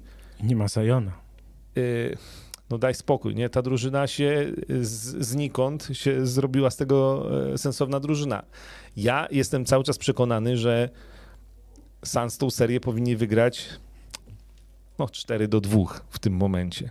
Tak. Żeby nie było, że już tam ten, znaczy Phoenix Suns wciąż są bardzo, bardzo, bardzo mocną drużyną, nawet bez Devina Bookera. Natomiast y, no muszę powiedzieć, że, że Pelicans um, troszkę mnie oczarowali w tym meczu numer No tak, ale to nie jest, go ale to nie jest, tak, ale to nie jest jakby końca. pierwsza tak, tego typu sytuacja, bo mi się wydaje, że na, nawet dwa tygodnie temu rozmawialiśmy o Pelicans, mówiliśmy o tym właśnie, na co tę drużynę stać i ja też typowałem, że oni właśnie w tych play-inach, y, znaczy, że play-iny przejdą i zagrają w play-offach bo, bo rzeczywiście ten zespół po przyjściu CJ'a McColluma gra bardzo dobrze. Ingram pod koniec sezonu tam też miał kontuzję, więc to też warto yy, przypomnieć. Oni chyba razem z McCollumem bilans 8-2, kiedy grali razem, więc jakby Ingram no już wiedzieliśmy wcześniej, znaczy wiedzieliśmy już, to wszyscy wiedzieli, że to jest, to jest materiał na gwiazdę NBA tak naprawdę, bo to jest zawodnik, e, no w Lakers też to wiedzieli, dlatego go w, w drafcie wybrali, tak, tylko mieli inne priorytety w danej chwili.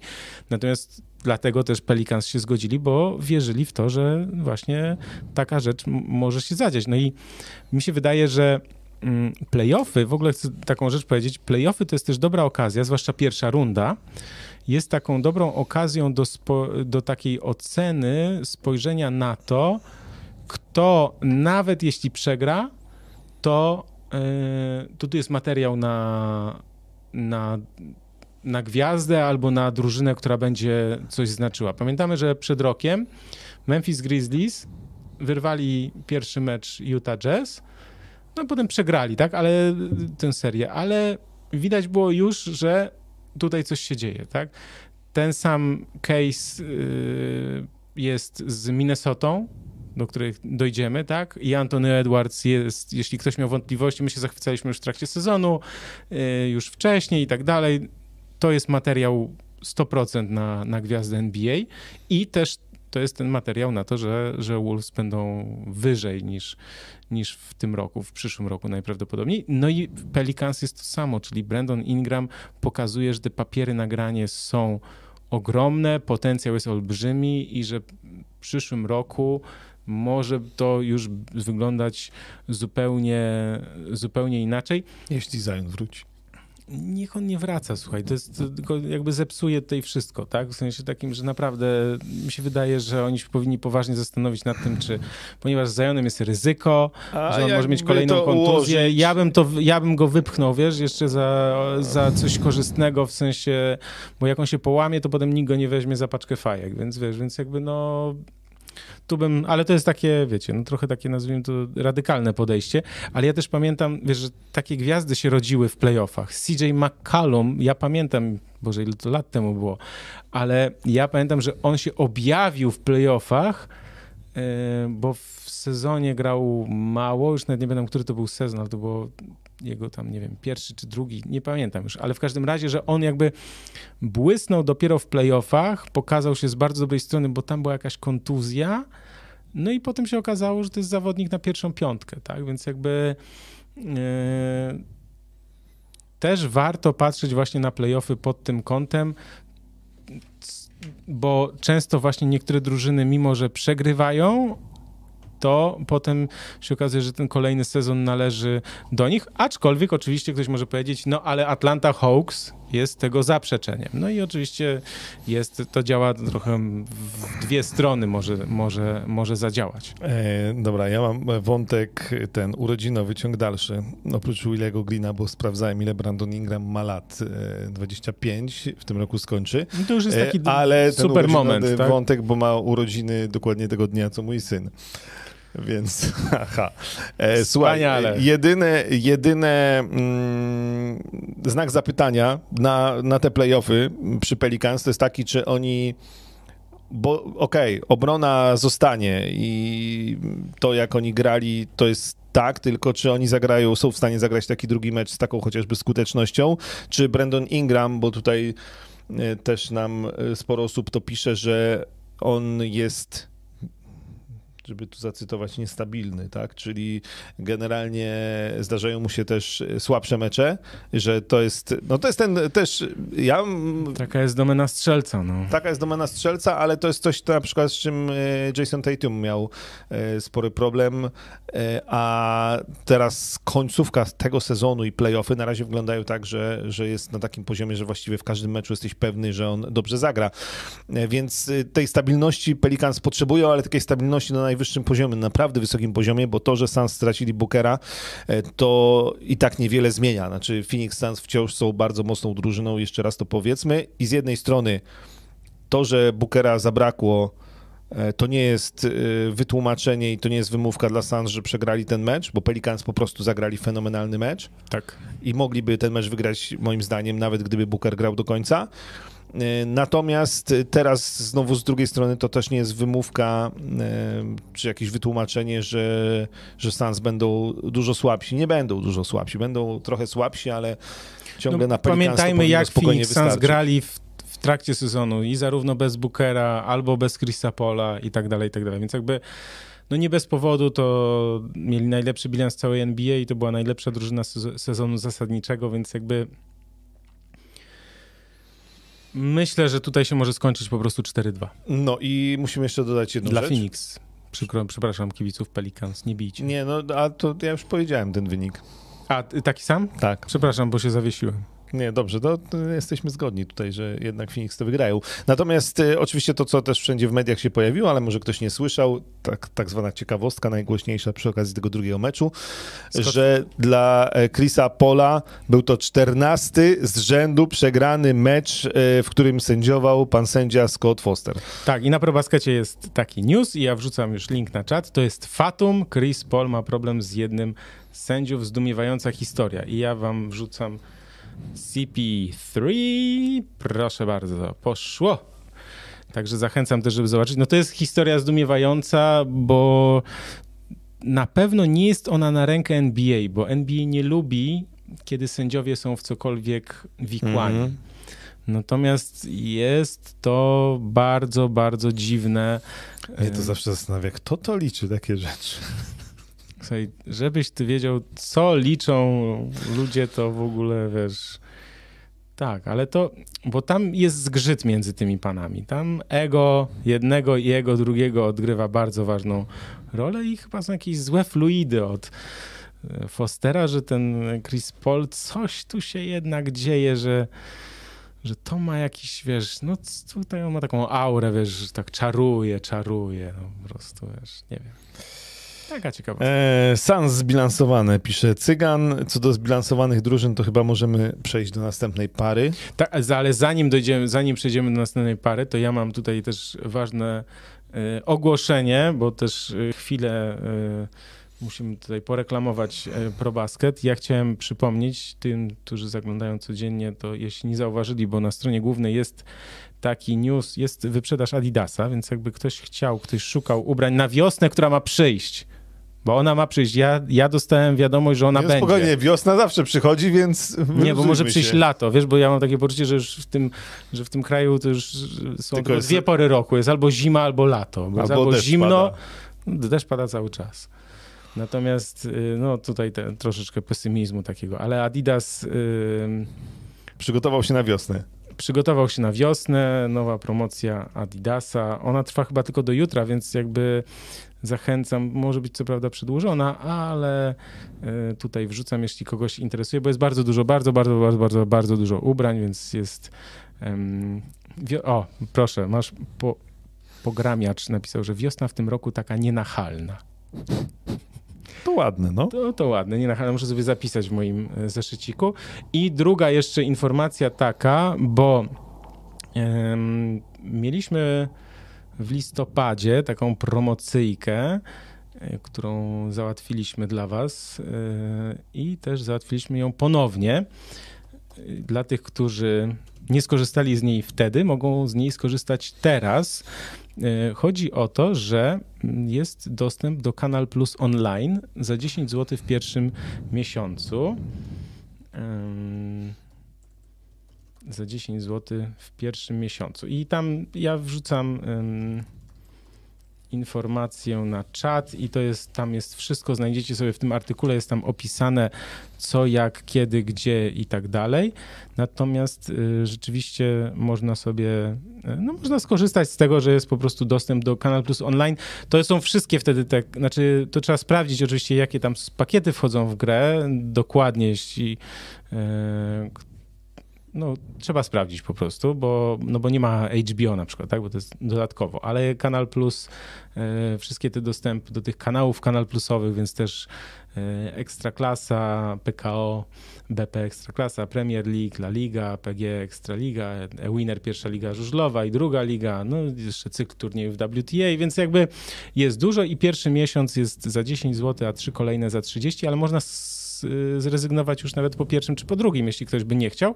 A pomyślałem, że może. Mm, na playoffy się przyda. Na playoffy może, może się przydać, y, bo może ktoś by chciał właśnie sobie skorzystać, żeby rzucić okiem na transmisję, które to nie jest League Pass, tylko to jest dostęp do Kanal Plus, więc to jest, y, no tam jest opcja oglądania tych meczów, które. Mm, Kanal Plus pokazuje. Tak. A to było też przy okazji takiej, bo my tydzień temu byliśmy gośćmi w Basket Office. To pewnie jeszcze tam z otworzenia, chociaż chyba już tam po, Można po takim sprawdzić, czasie, tak. jak nam się sprawdzają przepowiednie playoffowe. Przepowiednie. Bo tam były przepowiednie playoffowe. Um... W każdym razie news jest na ProBaskecie. Jeśli ktoś słucha, to, to zachęcam po prostu do wpisania w Google, żeby to najlepiej e, znaleźć. Oglądaj playoffy NBA w Kanal Plus Online już od 10 zł i na pewno news na ProBaskecie wyskoczy, także a. Jaro tutaj pisze, a co robić z tymi adidasami, jak już człowiek e, do obręczy nie dolatuje? No jak to no, założyć i nosić? Nosić no, z dumą. No. Ta, dokładnie, no przecież tak. Um, I mamy odpowiedź, jak żyć, jak człowiek nigdy nie dolatywał do obręczy. No, to są problemy. O, proszę bardzo. Y, Sławek napisał, dzięki Michał, nieraz skorzystałem, polecam promocję z Polskiego. Dziękuję bardzo i słuchajcie, robimy tak, umawiamy się tak. My nie włączamy reklam tutaj na YouTubie, żeby was to nie wkurzało i nas też, żeby to nie wkurzało, natomiast no, musicie wziąć pod uwagę, że w trakcie programów możemy coś tutaj e, przemycać jakieś informacje, ale przeważnie to są informacje o takich promocjach, z, którym, z których sami byśmy skorzystali. Więc naprawdę, jak jest jakaś promocja na ProBaskecie, ja słyszałem, że ma być tej takiej znanej firmy, nie będę mówił nazwy, ale też ma być jeszcze pod koniec kwietnia. E, także obserwujcie Jak ProBasket. będzie, to powiemy nazwę. Jak będzie, to powiemy nazwę, ale myślę, że wszyscy się domyślają, taka, no tutaj taka dominująca, nazwijmy to. Więc e, to tak. Dawajmy. Łapki następ... w górę. Dawajmy łapki w górę. Dawajmy też, kochani, łapki w górę tutaj... i ten. Wracajmy do playoffów. Dobrze, wracajmy do playoffów. Teraz poprosimy o planszę Dallas Mavericks Utah Jazz. No jak idziemy po drzew... A, idziemy po drzewku, że Memphis później będzie? No jak, no jest 1-8, 4-5. Dobrze, Michał ma drzewko w głowie. No zawsze. Dallas Mavericks, Utah Jazz. Pierwszy mecz y, wygrali Utah Jazz. Tam Donovan Mitchell zagrał fatalnie w pierwszej połowie, ale wyciągnął to Powiedzmy sobie drugiej. szczerze, to jest na razie najgorsza para. Ja nie mam siły, żeby oglądać te mecze. No, coś tam jest. Jest jeden do jednego. E, Dallas Mavericks grają bez Luki Doncicza, ale jest szansa, że wróci może nawet na trzeci mecz, a może na czwarty. Generalnie Luka Doncic y, czuje się niby już znakomicie. Mhm. Natomiast Utah Jazz są beznadziejni. To jest upadek totalny drużyny, która przypomnę w poprzednim sezonie wygrała sezon zasadniczy, później zawaliła oczywiście playoffy.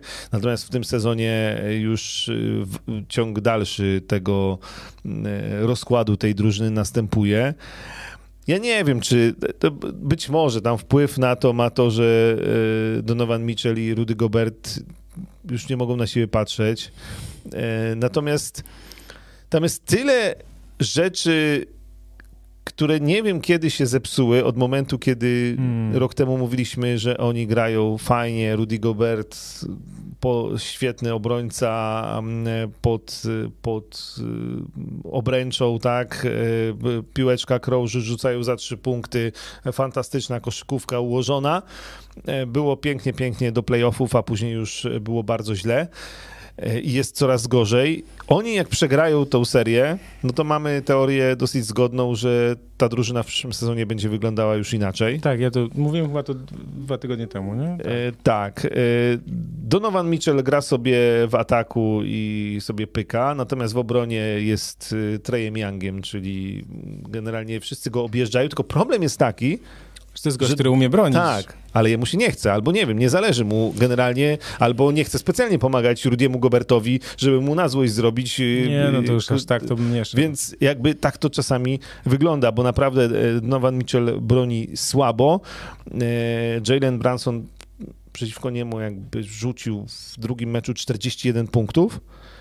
E, to jest... Y, to taki trochę Isaiah Thomas, no, w sensie ja to mówię, bo to nawet nie jest szczur szczurzyński, bo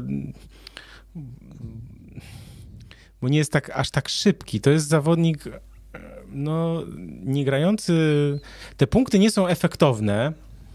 One po prostu są takie takie wciski trochę, no, w sensie takim, ja to nie no, oglądałem, no, rzeczywiście, zgadzam się też z tobą, że to się trudno ogląda, bo Dallas pozbawieni gwiazd Branson bardzo skuteczny zawodnik. Ale po pierwszym meczu to właśnie ja miałem takie przekonanie, nie było luki, Dallas przegrał ten pierwszy mecz, tam 93-99 e, i miałem takie wrażenie, że no dobra, ten Dinwiddie i Branson coś tam rzucał po 20 punktów, no ale to nie są zawodnicy, którymi możesz wygrać serię w playoffach. Natomiast w następnym meczu okazało się, że z Utah Jazz jednak możesz pomyśleć o wygraniu takiej serii w playoffach, tak. E, bo Branson rzuca 41 e, punktów. W ogóle Teraz tak, znowu. Rudy Gobert, jeden z najlepszych obrońców, taki kandydat do tej nagrody, którą dostał Markus Smart w tym sezonie, ale, ale też nagradzany. Generalnie drużyna, która powinna nieźle bronić, natomiast oni w drugim meczu pozwolili Dallas oddać 47 rzutów z dystansu, z tego Dallas 22 trafiło. No bo tak zacieśniali strefę podkoszową, E, I też oczywiście tam jest dużo takich paradoksów w stylu na przykład, e, no dobra, Rudy Gobert, który dostał też maksymalny kontrakt, tak, e, obrońcą jest znakomitym, natomiast w ataku nie gra nic, ale to jest też tak, że oni z nim nie grają. Znaczy, tak, on oni z nim nie grają. Pomijany. Ja rozumiem, że on Ale to jest zdumiewające, bo tam nie ma kto go bronić. Tak. A gość rzuca po 5 punktów w meczu. No, w pierwszym meczu oddał jeden niecelny rzut z gry. E, i nie zdobył żadnego punktu, a w obronie e, rządził totalnie, tak? Jakby zdominował strefę podkoszową, e, bo miał 17 zbiórek i, i 3 bloki, a oddał jeden niecelny rzut do kosza i punkty, jakie zdobył, to tylko z rzutów wolnych. Więc y, to jest niesamowite. Ja rozumiem, że Rudy Gobert jest ograniczony w ataku, jak to złośliwi mówią, nie potrafi złapać piłki, a jak już ją złapie, to nie potrafi wykończyć bez, akcji, bez ale przesady. no ale właśnie bez przesady, bo też nie bardzo ma kto tam bronić. Natomiast y, no też y, mi się akurat Jason Kidd podobał, jak on też w sumie, jak i reszta drużyn, jak jakby jak drużyna Utah Jazz, to tak samo trener Dallas Mavericks Jason Kidd nieco, przepraszam za wrażenie, olał Rudiego Goberta i grał tak naprawdę w drugim meczu e, niską piątką. E, stwierdził, że w ataku e, Gobert i tak nic nie, nie zrobi, bądź z nim nie grają, więc nie będziemy go za bardzo e, jakoś tutaj się na nim skupiać. Natomiast w obronie, no dobra, niech on sobie będzie pod tą obręczą, a my e, tymi bardziej zwrotnymi, szybkimi zawodnikami, strzelcami załatwimy to i załatwili. No tak, bo, no, bo, no bo to jest też taktyka, tak? To znaczy, jak masz takiego centra i masz zawodników przeciwko niemu, którzy mogą wyciągnąć, tak? Czyli no tam było Kliber, dwa... wiesz, no, że, że podkoszowi, tak? Że oni wyciągają, chcą wyciągnąć. Tak, no bo tutaj y, Dwight Powell wyszedł pierwszej piątce, został zmieniony przez y, Maxiego Klebera, to właściwie jest skrzydłowy, który tam 8 razy za 3 punkty trafił, tak? I zagrał fenomenalny mecz. I generalnie e, Czyli, czyli jednym słowem można powiedzieć, czy jednym zdaniem można powiedzieć, że to, co miało być bronią Utah Jazz w tej rywalizacji, okazało się po prostu największą ich bolączką, tak? Bo a to, co miało być naj, największą, największym problemem. z tamtego sezonu. Tak, a to, co miało być największym problemem Dallas, czyli no nikt nie, nikt nie zatrzyma Goberta, nagle się okazuje, że jest to, jest to możliwe. Wiesz co, ja tak sobie zerkam bo już jak, jak już jesteśmy, jak już y, omawiamy rozkład Utah Jazz, r, r, rozkład, y, to ja chciałem zaznaczyć, że Rudy Gobert i Donovan Mitchell mają kontrakty ważne do sezonu 24-25 i jeszcze mają na 25-26 opcje zawodników, więc tam no rzeczywiście, oczywiście, jeśli, jeśli miałoby dojść do zmian, no to, to będą transfery i to duże, grube, E, mówi się już, znaczy mówiło się już przed sezon, przed playoffami, że Rudy Gobert miałby trafić do Dallas właśnie, e, bo Mark Cuban lubi e, i zawodników spoza USA, jak, jak wiemy, i też takiego centra może chcieć. To byłoby ciekawe. W sumie stary z Luką Donciciem, to Gobert by takie ciasteczka pod koszem dostawał, żeby to kończył, wiesz, średnia dwie dychy. No. Boże, Mike Conley ma kontrakt jeszcze dwa lata. 0 na 7 i 0 punktów w tym drugim meczu. Mike Conley. Taka A Bojan Bogdanowicz grał bardzo dobrze. W tym no, pierwszym. E, w nie wiem jak w drugim, bo trochę mi on umknął, mówiąc najogólniej, w sensie nie oglądałem całego. Tylko sobie tam przeleciałem, ale mm, no jest duży problem mają Utah Jazz tak jak mówiliśmy, jeśli oni odpadną, znaczy jeśli przegrają z Dallas, którzy grają bez Doncicia, a jeszcze jak Doncic wróci i na jednej, jodze, na jednej nodze ich pyknie, no to stary, nie, ja no tam no się ta. szykuję Ale Doncic to jak wróci, ziemi. to no, zapowiada, że jak wróci, to w pełni zdrowy, więc jeśli wróci na trzeci mecz, to to już jest po tej serii, znaczy to ja w ogóle nie widzę jakiejś opcji, żeby Utah było w stanie cokolwiek zrobić. No to się skończy 4-1 dla Mavericks i tyle. Nie no, aż nie, no ostrożnie, tak. ostrożnie, nie, ostrożnie. nie, nie mogę patrzeć na Utah Jazz. Przepraszam, przykro Ale to nie możesz ale to, ale to się, ja też nie mogę. Ale to się... Ja mówiłem, że oni ładną koszykówkę grają rok temu. Trochę ponad rok temu. Nie. Mm. Masakra. Więc, yy, więc tak.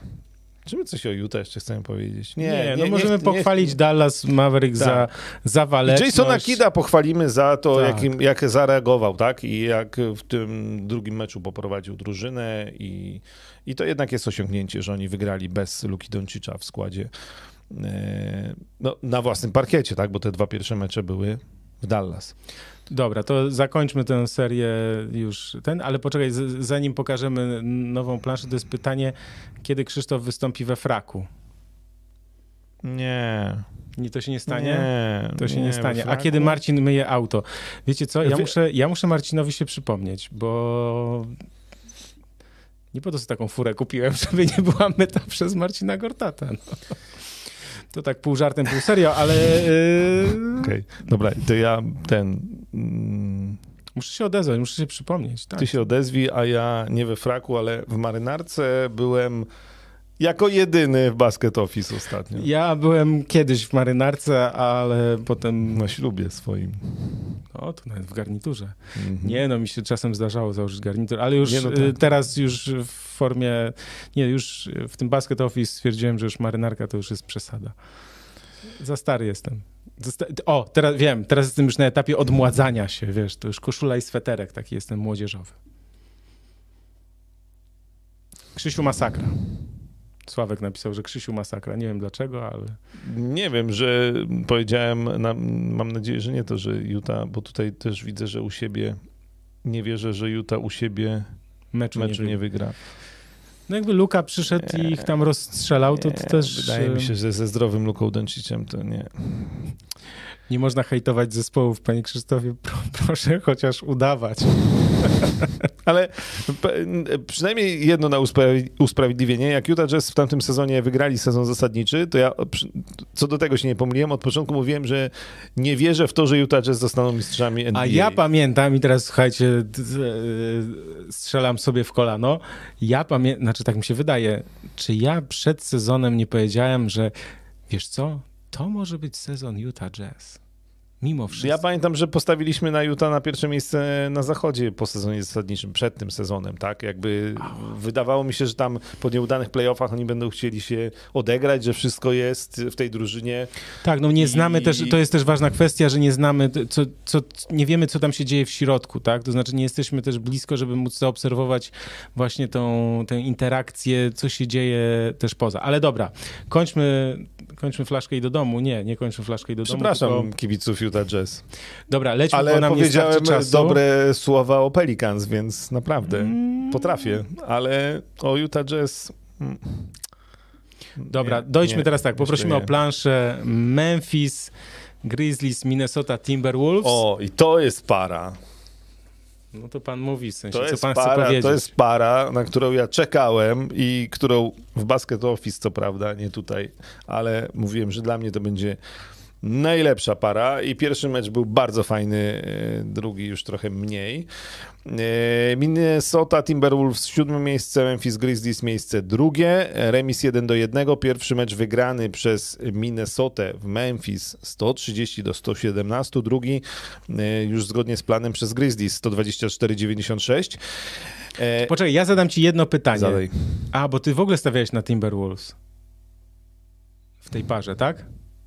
Nie, chyba, chyba stawiałem na e, Ale czy pierwszy mecz 4-3. zmienił twoją optykę? Nie, potwier- wiesz co, Czy nie, ktoś z was po pierwszym meczu Nie. zmienił swoją optykę? ale Tak zwaną, że sensie na zasadzie takiej, że stawiałem A- na Grizzlies i po pierwszym meczu... Nie, nie, nie to Wolves wygrają. Nie, nie, nie, nie, nie. To potwierdziło, że to będzie to może Wyrównana fajna, seria, tak. fajna wyrównana Okej, seria. okej. Natomiast ja chyba postawiłem 4-3 dla Grizzlies. Y, No be, jakby bez przesady. Znaczy Minnesota jest fajna. Minnesota jest fajna, do kibiców Minne- Minnesota jest fajna, natomiast e, nie w tym sezonie jeszcze. Znaczy, to nie jest przypadek, że Grizzlies startują z drugiego miejsca, a Minnesota po play-inach.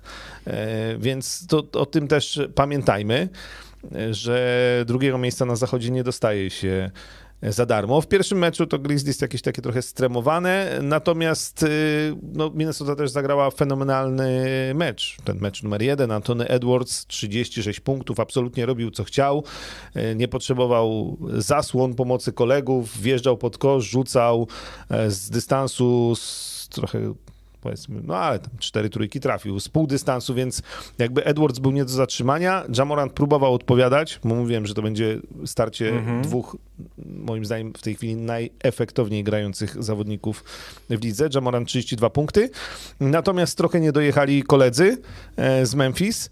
E, W Minnesocie też jest ciekawe, że w każdym meczu ktoś z gwiazd nie dojeżdża, bo e, Karl Anton Towns nie dojechał w play-inach, natomiast w tym meczu numer jeden... e, Wiesz, no bo obrona, no D'Angelo Russell nie dojechał. W sensie Nie dojechał, Takim, że, ale nie wiesz, że dojechał. tam obrona go po prostu dojeżdża Tak. okrutnie. Tak, tak, Bo tak. Edwards, Edwardsa się nie da zatrzymać, bo jest za dobry po prostu, a troszkę pokazuje defensywa Memphis, że D'Angelo Russell, on może trafić, wiesz, on może mieć taki mecz, że trafi 8 na 10 za 3 i może mieć taki mecz, że będzie miał 0 na 8. No, to w pierwszym meczu miał 2 na 11 z gry, No, a w drugim chyba 3 na 11. No. Także na razie D'Angelo Russell nie dojechał na te playoffy. E, natomiast na pewno Antony Edwards dojechał i to jest chłopak, który jest już gotowy na wielkie granie. E, w drugim meczu troszkę sobie z nim poradzili. E, Miejmy nadzieję, że to nie koniec wyczynów Antonego Edwardsa. Natomiast to, co mnie. Bo drugi mecz Grizzlies wygrali pewnie, Grizzlies wygrali wysoko, zagra, e, w- tak, wysoko e, zagrali Brandonem Clarkiem e, na centrze zamiast Stevena Adamsa. E, Trochę pozmieniali e, i. Jamorant, można powiedzieć, tylko 23 punkty, ale otarł się o e, triple-double, aż 10 asyst, co wiesz, w grze Jamoranta teoretycznie rozgrywającego to wcale nie jest taka, taki normalny widok. E, Bane i Jackson po 16 dołożyli, e, Brandon Clark wspomniany 13, natomiast to, co w tym meczu było najciekawsze, to w Grizzlies zagrało 13 zawodników, z tego 11 skończyło ten mecz z punktami. I jak się mnie zapytasz, kto ma najbardziej wyrównany skład, największą głębię składu, najdłuższą ławkę, no to jest to Memphis Grizzlies. Jest Jamorant, ale my wiemy, jak on nie grał, to oni też wygrywali. I tam nie ma wielkich nazwisk, no bo to są takie nazwiska, które wyrosły razem z Memphis Grizzlies, jak, jak właśnie Desmond Bain, jak y, Jaren Jackson, tak? Natomiast e, ta drużyna no rzeczywiście jest jest teamem, jest taką ekipą, e, w której każdy może wejść na parkiet e, i, i właściwie grać. I 11 e, gości kończy w playoffach mecz z punktami, no to na mnie to w NBA robi wrażenie. I ten mecz drugi wygrany wysoko. Mm, mam wrażenie, że. Znaczy, mam nadzieję, że Minnesota u siebie jeden mecz wygra i ta seria jeszcze trochę, jeszcze trochę potrwa.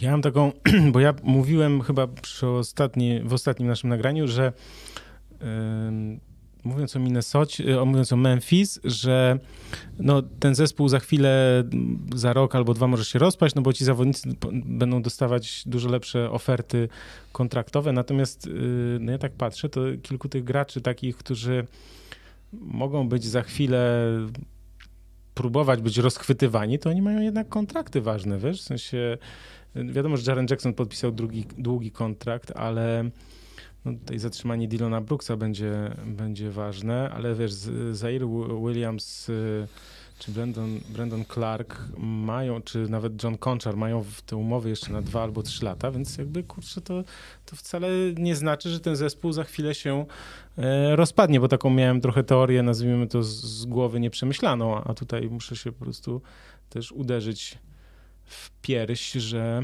mm, że tak się wcale nie musi stać.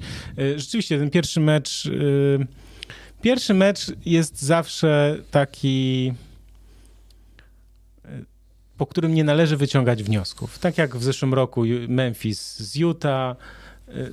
Pierwszy mecz należy do niego podchodzić ostrożnie, bo nie typować, bo ja zresztą już przypomnę, to 10 lat temu było Chicago Bulls Miami Heat, finał konferencji, Chicago wygrywa pierwszy mecz 20 punktami, po czym skończyło się 4-1 dla Miami. Tak więc jakby tutaj...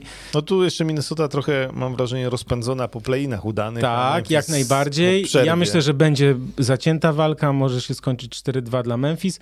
Natomiast to, co jesteśmy pewni, to co ja już mówiłem wcześniej, widzimy już jakby, jeśli ktoś miał wątpliwości, to narodziny gwiazdy Antonego Edwardsa, w sensie narodziny gwiazdy w tym kontekście, że za rok, dwa, kiedy, nie wiem, Steph Curry czy inni gracze już mocno po trzydziestce nie będą już tak dobrzy, jak są teraz albo byli w ostatnich latach, to właśnie Anthony Edwards, Luka Doncic, Jason Tatum, to będą zawodnicy, takie nazwijmy to twarze NBA, tak? Myślę, że to można tak powiedzieć. Anthony Edwards w sierpniu skończy 21 lat. To jest w ogóle niesamowita historia, bo on jak przychodził do NBA, to miał 6'3, czyli 1,90 m, jeden powiedzmy, e, czy metr, nie no, nawet no, metr, około 1,90 m, a teraz ma chyba 2 metry, więc jakby to jest no, ogóle... Chyba jeszcze nie ma dwóch metrów, ale rośnie, rośnie. E, no, w Stanach Zjednoczonych, e, znaczy nie mówię, że sportowcy e, piją, bo pewnie nie piją, natomiast alkoholu na przykład nie kupi, bo nie ma 21 lat skończonych. To chyba w niektórych Stanach, ale tak. No w każdym razie on urósł, tak? Znaczy już może trochę przesadzam z tym wzrostem, bo nie, nie, nie, nie mierzyłem go, ale w każdym razie no, zawodnik w tym wieku jeszcze mężczyźni, czy ludzie w ogóle jeszcze rosną w tym wieku, więc jakby to jest też niesamowite. No on ma też ogromną rozpiętość ramion, bo też jeśli to jest już taka dygresja krótka, szybka. E, zwróćcie uwagę, że e, często kariery, czy tam dobrymi zawodnikami stają się zawodnicy, którzy mają trochę w nienaturalny sposób, e, bo to nie jest naturalna taka standardowa, nie wiem, typowa budowa ciała, którzy mają bardzo długie ręce. Bo po prostu koszykarzem, w sensie koszykarzom to jest, to jest bardzo pomocne zarówno w ataku, jak i w obronie i um, rozpiętość ramion 2 metry i 6 centymetrów u Edwardsa, który je kiedy miał 1,92 m, to, to taką mu wtedy zmierzono. Więc jakby są tacy zawodnicy, Dejounte Murray chyba też tak, tak ma tak mocno, nazwijmy to trochę nienaturalnie, nie mówimy już Kawhi Lenardzie, bo on jeszcze ma wielką łapę po prostu jak dwie moje, więc to taka dygresja.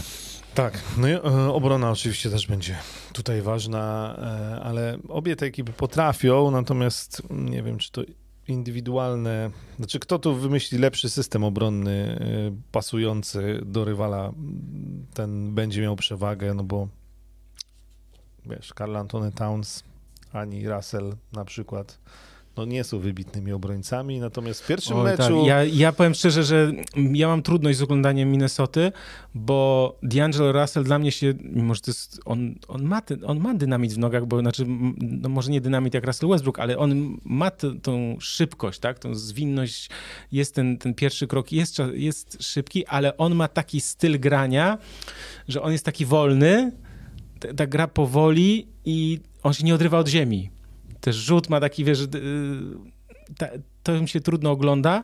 Natomiast y, jeśli chodzi o Townsa, to też on jest taki gdzieś, nie wiem, to nie, nie jest moja bajka, jeśli chodzi o, o centra, nazwijmy to, tak? Czy no ja też jakby, bo on jak na klasowego centra, to jednak jest półkę niżej od y, Embida, Jokicia, nawet Ejtona, natomiast on oczywiście mówi, jestem najlepiej rzucającym za trzy centrem na świecie, tylko że znowu z drugiej strony to ja bym wolał mieć dobrego centra i dobrego rzucającego za trzy, a nie gościa, który jest trochę tym, trochę tym i e, no i są z nim, są z nim problemy. W tym pierwszym meczu nieźle mu tam jakby przychodzili z pomocą koledzy w obronie. E, natomiast w drugim meczu już było dużo, dużo gorzej. W ataku też, no co wiemy, dosyć łatwo można znaleźć na niego sposób i to już e, się okazało i w play-inach, mimo że wygranych przez Minnesota i w tym meczu numer dwa e, no dobrze broniony, ale też Edwards był dobrze broniony, też Towns był dobrze broniony, Russell to już w ogóle. Damian napisał, że Towns misio z przebłyskami. No trochę tak, trochę tak, więc Natomiast to, to, co mówiłem i to, co tutaj Jaro też napisał, że Edwards został ochrzczony w pierwszym meczu, swoją drogą ci młodzi mają świetny, ja powiem, mental. U nas zawodnicy dojrzewają do 30. To już u nas to zostawmy, ale rzeczywiście, tak jak też Cygan pisze, że dlatego, to zaraz powiemy, dlatego Harden i Westbrook e, jadą do zajezdni. No, no, no tak właśnie, tak właśnie jest. Znaczy, no to życie szybko mija. No a, a zwłaszcza zawodowego koszykarza e, bardzo dłu- trudno jest być długo na topie, tak? Więc jakby ten. Dobra, e, lecimy, do, ostatnia para? Tak jest. Dobra, poprosimy o planszę Golden State Warriors e, Denver Nuggets. No ja tu znów uległem narracji, że Nikolaj Jokic jest aż taki genialny. Czy znaczy jest? Natomiast Denver Nuggets jako drużyna no nie, no nie, albo jeszcze inaczej. Golden State Warriors na razie wyglądają obłędnie. Znaczy Golden State Warriors wyglądają pięknie jak Miami Heat na wschodzie. E, w tej serii jest 2 do 0. W tej serii Golden State Warriors wygrali dwa mecze i wygrali je łatwo, oczywiście grając u siebie. Te dwa pierwsze mecze 123 do 107, 126 do 106. Wraca... I teraz tak, po pierwsze, Nikola Jokic zatrzymany, powstrzymany przez y, Draymonda Greena, y, między innymi w drugim meczu w ogóle wyleciał za faule z parkietu, z boiska, e, nerwy mu puściły, e, ale, ale i Green, i Bielica też w drugim meczu, i Porter go kryli i generalnie mocno ograniczony Nikolaj Jokic. Tam swoje rzucił, trochę zebrał, natomiast, natomiast e, no, nie był w stanie w jakikolwiek sposób powalczyć z Golden State Warriors, szczególnie, że reszta drużyny nie dojechała. Aaron Gordon na przykład. Natomiast to, co jest najważniejsze, to trzeba powiedzieć o Golden State Warriors. Już jest teoria, która mi się podoba, że Splash Brothers to w tej chwili już są trzej bracia, bo trzeba Jordana... To już, to już, to już są, to już będzie trzech muszkieterów w takim razie. Być może. D'Artagnan i tak dalej, no. To D'Artagnan był czwarty. No to, no to, czwarty, no. D'Artagnanem jest Dra Draymond Green tak. E, i trzech muszkieterów, e, bo Jordan Poole absolutnie gra fenomenalnie. Steph Curry po kontuzji wchodzi z ławki rezerwowych. Hmm. I z jednej strony, no to jest tak, że pewnie trochę gra mniej minut i trochę ma lepsze wejście. Trochę nie chce Steve Kerr rozwalać tej pierwszej piątki, która naprawdę dobrze sobie radziła. I jest łatwiej, pamiętajcie, to jest ten, że jak jesteś rezerwowym, to wchodzisz w czasie zmienników, więc masz jeszcze łatwiej, bo masz słabszych zawodników teoretycznie przeciwko sobie. No i wchodzi Steve Kerry i w drugim meczu rzucił 34 punkty. W 23 minuty. Tak, w pierwszym 16 punktów. E, do tego E, Jordan Poole 30 punktów w pierwszym meczu e, i 29 w drugim. Clay Thompson też powiedziałbym nie przeszkadza, znaczy tam swoje trafia po 20 parę punktów. Green oczywiście spina obronę e, i rozdaje asysty, parę punktów też rzuci. Wiggins może nie jest na pierwszym planie, natomiast skasował Arona Gordona. Aaron Gordon nie istnieje w tej serii, jeśli na kogokolwiek liczyliśmy. Will Wiggins, Barton... podkreślmy to jeszcze raz, Wiggins skasował. E, człowiek z pierwszej piątki meczu gwiazd w tym sezonie, przypominam. Nie, no dobra, śmichy, chichy, natomiast natomiast e, jeszcze no nie wiem, tam są jakieś przebłyski w stylu Willa Bartona, na przykład w, Dal, w Nuggets, który... Nie, ale to są, ale, znaczy, słuchaj, ale powiem tak, ja powiem o takich tak. zawodnikach, że on coś tam rzuci, a w obronie nie istnieje, to w ogóle, znaczy nie mamy o czym rozmawiać. Czy Denver Nuggets jednak w tej chwili są Nikolą Jokicem i tyle i bez Mareja i bez Portera Juniora e, to jest bez sensu. Znaczy, to będzie 4-0, no i, i... Powiem tak. Kończmy ten nierówny pojedynek. No. Ale to jest też po, naprawdę, bo z Golden State Warriors ja miałem. Ja w ogóle w tej serii postawiłem na Denver. Ja, ja, ja Golden State to Warriors... Dobrze, ja ci nie ale co, ale nie, jeszcze jak stawiałem, to e, żyłem w świadomości, że Steph Curry nie wróci. Ale, e, ale e, jakby też nie byłem do końca przekonany, jakiego Golden State Warriors mam się spodziewać. Natomiast, mm. natomiast oni, oni grają tak szybką, tak ładną e, koszykówkę. Nie, no to jest, ale że, też musimy ale wiesz, wziąć też... pod uwagę jedną rzecz, że mają słabego przeciwnika. No, ale też najgorszy mm, matchup, jak tak, jak ty to ładnie mówisz, y, dla Nikoli Jokicza, tak. bo, no bo on z tymi ganiającymi z prędkością światła właśnie Pulem, Kerem, Ke, Stephem Kerem i, i Klient Thompsonem, to w obronie nie jest w stanie No ale w obronie, zrobić, no. wiesz, bo też w obronie tam Draymond Green go tam masuje okrutnie, w sensie robi, no ciężko jest Jokiczowi, ale tam też idzie pomoc za chwilę, wiesz, jakby Jokic jest osamotniony i o ile w trakcie sezonu on wykręcał niesamowite cyferki i liczby, tak teraz po prostu przeciwko Golden State Warriors już no, nie jest w stanie, tak? Aczkolwiek, słuchaj, jeszcze dwa mecze u siebie są, więc jakby spokojnie, poczekajmy jeszcze. Nie widzę nie, nie, nie widzę nie, tego. Nie widzę. nie widzę tego. Znaczy widzę na przykład na Brooklynie, że e, i, zakładam możliwość, że Kevin no to... Durant i Kyrie Irving rzucą po 35 punktów i Brooklyn nie, wygra. Kochany, nie mylmy dwóch systemów ale walutowych, nie bądźmy peweksami. Nikolaj Jokic nie rzuci 60 punktów no, e, tak, chyba w playoffach i nie, no tam nie ma czym, no. Przy, przy tak grającym Golden State Warriors to to nie ma czym. Tak, zaraz jeszcze będzie jedno pytanie, które ja przeczytam, natomiast e, przyjrzyjmy się, ponieważ kończymy już omówienie tych par, to jeszcze zerknijmy na nasze magiczne drzewko, czyli już nasza ostatnia plansza. Widzimy e, to, co mówiliśmy, tak? Czyli 1-1 Phoenix e, Suns New Orleans Pelicans, w serii Mavericks Jazz też jest 1-1, Warriors Nuggets 2-0, Memphis y, Grizzlies Minnesota Timberwolves 1-1. No i na wschodzie wiemy, że Miami prowadzi 2-0, Philadelphia już 3-0 i Milwaukee Chicago jest 1-1 i Boston z y, Brooklyn, Brooklyn Nets prowadzi 2 do 0 i ja przy tej okazji chciałem jeszcze mm, przypomnieć, że to jest jeszcze taka szansa, te najbliższe jeszcze kilka tygodni, żeby w weekend oglądać mecze bez zarywania nocy czyli takie, które my lubimy najbardziej, bo w sobotę o godzinie 18 jest czwarty mecz Toronto Raptors Philadelphia 76ers i poczekaj, bo muszę dodać o 22 tak? 16.30 to będzie Ojej. plus 6 godzin, to będzie 22.30, przepraszam. Utah Jazz, Dallas Mavericks to w sobotę, a w niedzielę o 19.00 mecz Chicago Bulls, Milwaukee Bucks i o 21.30 Denver Nuggets, Golden State Warriors i na Kanal Plus będzie ten mecz niedzielny Nuggets Warriors. No chyba akurat najgorszy z tych wszystkich, ale powiedzmy, że, że, że taki będzie w niedzielę wieczorem. Także ja tylko po prostu przypominam, żeby sobie sprawdzać. Natomiast też chciałem powiedzieć i ja tu chciałem wyrazić swoją, swoje oburzenie, że ESPN mi y, zepsuł całą moją, cały mój misterny plan, bo kiedy sprawdzałem terminarz i zawsze polecałem, od kilku lat polecałem terminarz na ESPN, żeby sobie sprawdzać i tak dalej tak teraz oni, bo podawali godziny takie nasze z naszej strefy czasowej. Teraz oni wszystko popierniczyli, bo jak jest mecz o pierwszej w nocy, na przykład w, z piątku na sobotę, to oni go nie dają w piątek, tylko dają go w sobotę. W sensie, wiesz, jak klikasz na sobotę. No bo to sobota.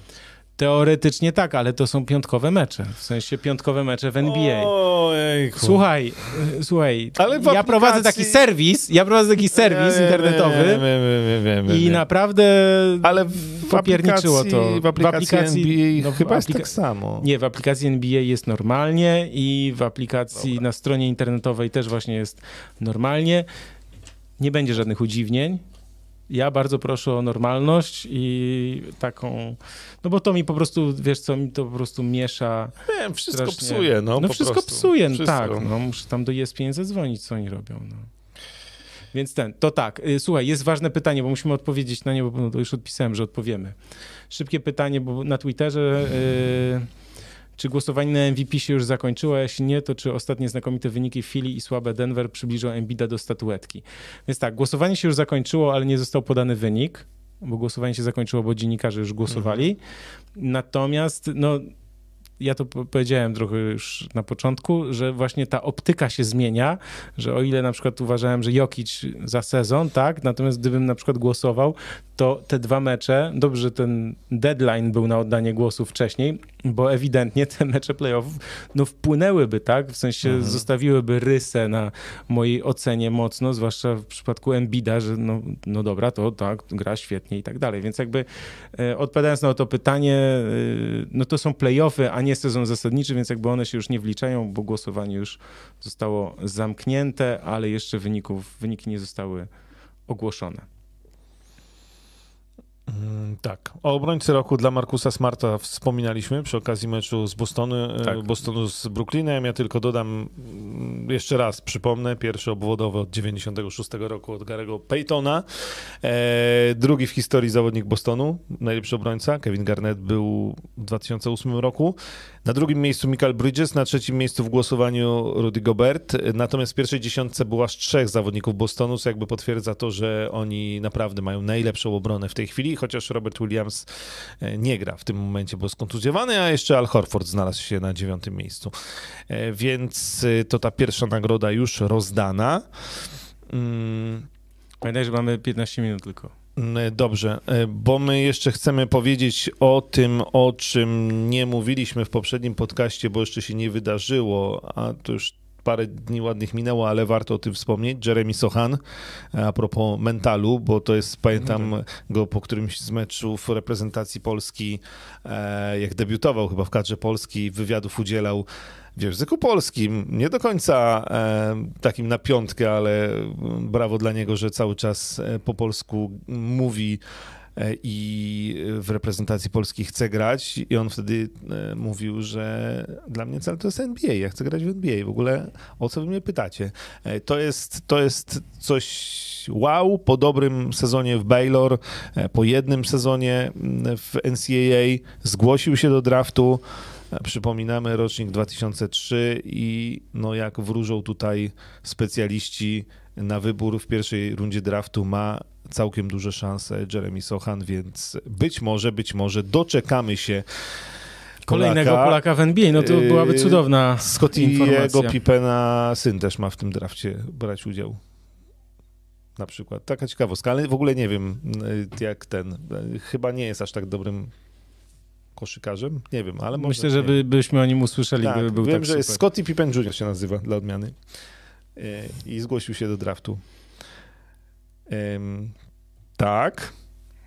E, z tak zwanych ciekawostek to jeszcze jest taka informacja, że Ben Affleck i Matt Damon mhm. szykują się do zrobienia filmu i to będzie film no gdzie Matt Damon ma grać Sonego Vaccaro, a Ben Affleck Phila Knighta, czyli Knight to założyciel e, firmy Nike, Vaccaro to w latach 80. dyrektor, czyli ludzie, którzy doprowadzili do tego, że e, Michael Jordan założył te czerwone, szatańskie buty e, Air Jordan, a reszta już jest historią, więc e, to ma być film o tym. Ale jest o tym też wzmianka. Ja nie oglądałem ostatniego odcinka e, Winning Time, czyli to, Lakers. Te, o Lakers. Jeszcze nie obejrzałem tego najnowszego, natomiast tam w tym, który oglądałem wcześniejszym, to, Szósty, było, no. to był wątek, że Magic Johnson miał propozycję. Na... Jest to prawda. Znaczy to też jest w książce Phila Knighta. Ale najlepsza jest akcja taka, że on miał obiecane nie kasę, tylko udziały i tam było pokazane, że gdyby te, że te udziały dzisiaj warte są 5 miliardów dolarów. Chyba, jakoś tak. A, no tak, i tam było, że, no, że ten jego menedżer, ojciec tej dziewczyny powiedział, że nie będziesz żałował i za chwilę komentarz, no, że będzie żałował jednak i to bardzo. E, no, stąd też wzięła się fortuna Michaela Jordana, ale to jest właśnie timing i odpowiedni doradcy, no i, i, i, i zrobisz wszystko. To też Wiesz, jest... to, też, też jest, to też jest yy, loteria trochę, no, no, no nie przewidzisz tak, pewnych no, rzeczy, tak? tak? Nie przewidzisz. Gdyby, więc... gdyby, to było tak łatwo do przewidzenia, no, to, Oczywiście, że tak. To my też byśmy byli milionerami. No. Natomiast, y, natomiast no Michael Jordan posłuchał swojej mamy, doradców e, odpowiednich, na których trafił. Magic miał innych. Trochę były jeszcze e, troszkę troszeczkę inne czasy, znaczy, ale to o tyle się nie zmieniło. Znaczy i w czasach Magica, czyli rok 80, jak Jordan przychodził, czyli 84, e, no to było nie do pomyślenia to, co Phil Knight próbował zrobić. Znaczy, to było takie podejście, jak w tym serialu też Conversa, znaczy Jaki napis ty chcesz mieć? Magic na bucie? Nie, no wszyscy dostają takie same buty. Tak, ty będziesz tak, tutaj tak. na plakacie trzymał tego buta. I y, no i wiesz, no i kłótnia o to, że chce dostać o tam dolara więcej niż Larry Bird, tak? I tak. obaj grali w konwersach. No, tak, i, ale, to, ale to też pokazuje, jak sobie tak prześledzicie, jak ktoś pamięta, to zobacz, że też to wszystko się zmieniało, tak? To znaczy y, te innowacje też wchodziły bardzo powoli, to znaczy, że nagle się pojawiło dedykowane buty dla danego zawodnika, tak? Nagle się potem w latach 90. pojawiły na przykład czerwone buty Scottiego Pippena w meczu gwiazd w nich zagrał, bo nie mógł grać w takich butach w sezonie zasadniczym, ponieważ no ale... był obowiązek grania w czarnych lub białych butach i cała drużyna musiała grać tak samo. I jeszcze było coś takiego, że w koszulkach gramy jasnych u siebie, w ciemnych na wyjeździe. I to była taka zasada i NBA jako, znaczy no prekursor tych wszystkich takich y, rzeczy, już moim zdaniem gdzieś to poszło wręcz za daleko, tak, bo 30 odmian danej koszulki na sezon i tak dalej, to czasem może być po prostu trochę przesada, tak, natomiast rzeczywiście zobaczcie, że NBA też jakby się zmieniała i Nike też się zmieniało i to wszystko się też tak zmieniało. Powoli, powoli, powoli, kolorowe dochodziły rzeczy no, ale i tak jakby dalej, trzeba do tego wizjonerów i to, no dobra, Scottiego Bipena, buty czerwona Kane, no ale wszystko zaczęło się jednak od jedynek Jordanów, Oczywiście, które też tak, były tak, tak. czerwone i które poszła fama, bo nie wiadomo tak naprawdę do końca, czy to była prawda, że e, NBA będzie e, karać Michaela Jordana za występy w tych butach z czerwonym kolorem, a e, Nike od razu w reklamie to wykorzystało, że to są buty zakazane, no i one się sprzedawały. Trzeba było wizjonerów, którzy przekonali, o tym też ma być ten film Afflecka i Damona,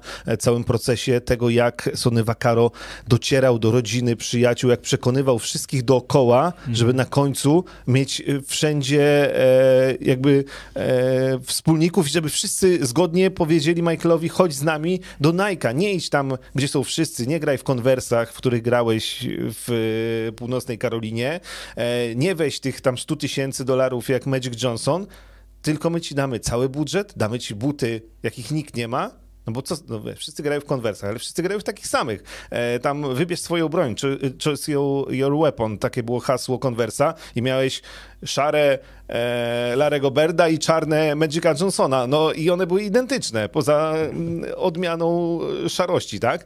E, a, a tutaj jednak, no wtedy w latach 80. to było, to było coś niesamowitego, jakby sam ten proces myślowy, że że nie patrzymy na drużynę Chicago Bulls, tylko patrzymy na Michaela Jordana jak na e, nie wiem, tenisistę, gwiazdę rocka. On nas interesuje, a nie, a nie Chicago Bulls, a nie koszykówka, a nie drużyna, tylko, tylko stawiamy na niego. To było też ryzykowne oczywiście ze strony Nike'a, ale opłacalne i dla nich, i dla Jordana mega. Tak się rodzą wielkie firmy, tak? To znaczy przez właśnie też ryzyko i przez zawziętość, no, wizjonerstwo, ale też musimy zaznaczyć, że setki firm też nie powstają lub upadają. No, przez złe i ryzykowne decyzje, Tak. a te, które zarabiają miliardy dolarów, e, później o nich powstają filmy, książki i wszyscy chodzą e, do dzisiaj, e, wiesz, Air Jordany jedynki to jest but legenda, no i w żadnej innej dyscyplinie sportu nie ma czegoś takiego, że jest taki kult buta, tak, niż jak, jak to, co no, zrobiło Nike tak naprawdę, od tego się zaczęło i, i. I nawet jak Adidas wszedł, pamiętasz, był taki kilka lat temu Adidas, no z 10 lat temu, domin, znaczy przejął stroje NBA Mhm. y, i zawodnicy mieli obowiązek grać w Adidasach butach, chyba że mieli kontrakt z Nike. I wszyscy zawodnicy chcieli grać w Nike'ach i podpisywali takie nawet umowy, to chyba nawet Marcin Gorta to opowiadał, że właśnie podpisywało się nawet takie umowy wiesz, na drobne kwoty, tak? Że ci Mhm. słabsi zawodnicy podpisywali, że są sponsorowani, tak? No nie mogli liczyć na miliony dolarów, ale na przykład, że ten sponsoring wynosi tam nawet małe jakieś nieduże kwoty, jak dla nich oczywiście. I, y, a mimo to, bo chcieli grać w Nike, tak? Że Adidas miał te stroje, przygotowywał kolejne typy butów, Derricka Rose'a i tak dalej i to się nie przebiło, że oni, że ta magia czy siła Nike'a była tak ogromna, że, że Adidas zrezygnował, wycofał się.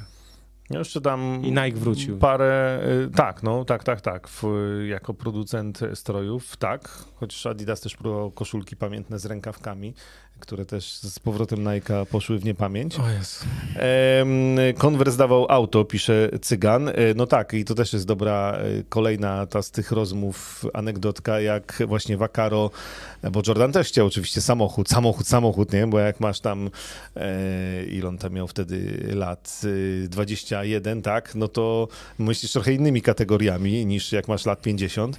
Więc samochód, samochód i on właśnie na tym spotkaniu jednym z Michaelem Jordanem i jego mamą wyciągnął resoraka, puścił mu przez stół, Powiedział, masz, a za to, co zarobisz, to kupisz sobie 10 takich samochodów albo 100, e, jakich będziesz chciał. E, generalnie tam dużo było takich myczków, naprawdę. E, Książkę Phila Knighta warto przeczytać, warto jest przeczytać e, Grać i wygrać, to pod takim tytułem jest Michael Jordan.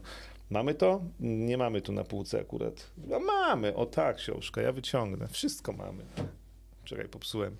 E, o, bo to jest najlepsza biografia Michaela Jordana, też z wytłumaczeniem fenomenu, e, fenomenu właśnie medialnego NBA i Jordana, jak to wszystko powstało. ESPN też przecież wtedy powstawał. E, i, Tak było. Bo przecież Magica i, i Larego to czasami, wiesz, finały można było tylko obejrzeć w ogólnoamerykańskiej telewizji, a dopiero 84 rok to akurat powstanie też ESPN-u i wszystkie mecze właściwie mogłeś zobaczyć. To też sukces.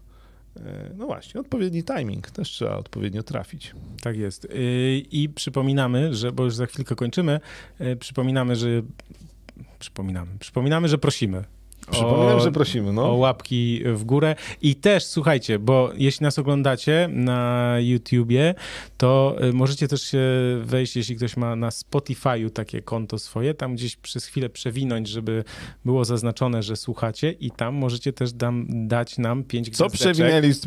No nie, no bo jak już słuchali A, no, tutaj na YouTubie, Dobra, bo dobra. tam, żeby ocenić, na Spotify, żeby ocenić, to trzeba y, przynajmniej tam trochę odsłuchać, że nie możesz, wiesz, zhejtować kogoś, bo nie, wiesz, jak nie słuchałeś, tak nie można, trzeba, y, trzeba po prostu, wiesz, y, też chwilkę y, posłuchać. Więc jakby też jakby ktoś miał taką możliwość, to bardzo prosimy, żeby na Spotify też nas ocenić, tutaj dać łapkę, polecić znajomym, wiadomo, wiadomo.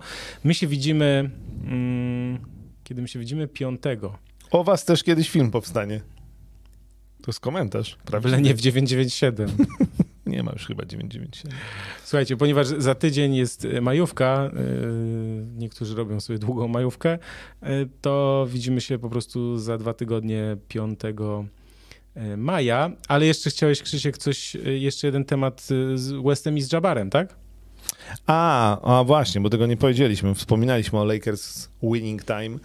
E, natomiast, e, no tak, jest aferka, bo mm, e, Jerry West domaga się podobno przeprosin, no, jakby to ludzie z jego środowiska przekazali mediom, że e, domaga się przeprosin od HBO za to, jak został przedstawiony w tym serialu i że to było bardzo bolesne dla niego i jego rodziny. E, Poparł go Karim Abdul-Jabbar, który generalnie... e, Jabbar któremu- jest dziwny. któremu ten serial się nie podoba. Tam między innymi chodziło o to też, że on ma fundację pomagającą dzieciom z trudnych środowisk, natomiast tam jest taka scena chyba w pierwszym odcinku czy drugim, gdzie on do dzieciaka, który przychodzi po autograf, e, mówi słowo na F e, po angielsku, więc e, i generalnie w tym serialu no też jest przedstawiony w taki sposób, że mu się to nie podoba. Co do Westa najwięcej zarzutów jest jakby o to, że no Jerry West też miał depresję i walczył z depresją i też sporo o niej mówił publicznie, i, a to zostało bardzo w tym serialu spłycone. E, Więc e, no też takie no, ciekawe, no z drugiej strony trzeba pamiętać, że to jest fabuła, że tam zawsze pojawia się ta, mm, e, No wiesz, tak, to ale zdanie, fabuła, że... no tak, ale fabuła podpisana twoim im- imieniem i nazwiskiem, wiesz, jakby o nas powstał film i nagle, wiesz, by nas zrobili takim, że nie wiem, że poza tym studiem to my tu kaj, haj, w ogóle, nie wiem, bijemy, po prostu jesteśmy świniami, hamami, to też... W sumie jak sobie myślę o tej e, cookie Magica Johnsona, bo niby wszyscy wiedzą, e, jaki był Magic Johnson i wszyscy wiemy skąd... Tak, e, znaczy rodziny, wzię- słuchaj, bliscy, bo wiesz, bo to nie są, bo to nie są wymyślone, znaczy wymyślone są postacie, na- nazwijmy to przerysowane na potrzeby Ale filmu, noszą ale, mnóstwo ludzi, nazwiska. ale noszą Mhm. prawdziwe nazwiska, odnoszą się do prawdziwej historii. To tak jakby, wiesz, zrobić film o prezydencie, na przykład, nie wiem, o Obamie, tak, i nagle się okazuje, wiesz, i pokazujesz, no troszkę żeśmy go przerysowali i nagle się okazuje, że robisz z niego po prostu, wiesz, kogoś no zupełnie Wiesz, innego, za- skrajnego, tak, w Zawsze jakąś, gdzieś opcję, masz, w jakąś stronę. Mm, a propos prezydentów, chociaż prezydentem nie był, tylko pierwszym sekretarzem, wiesz, w- powstaje film jak o Gierku u nas i nie da się go oglądać, bo jest przesłodzoną jakąś laurką e, Edwarda Gierka, e, no, to ja wolę już wersję Lakers e, w tą stronę przerysowaną. Oczywiście to słyszymy na początku każdego odcinka, że te postacie są podrasowane, niektóre połączone, nie wszystkie fakty się zgadzają. Nawet w porównaniu, bo to też Karim Abdul-Jabbar e, zarzucał, że tam jest powołanie się na podstawie książki, tak? A że w tej książce wielu rzeczy nie ma, które są w serialu. E, Dla mnie, jako dla widza, ten serial jest okej. Znaczy, ja Nie, się no bawię tak, no. znakomicie. Ja, ja powiem więcej. Dla mnie e, Jerry West, Karim Abdul-Jabbar, Magic Johnson, Pat Riley to są fajne postacie. Że z, wadami, zaletami generalnie spoko.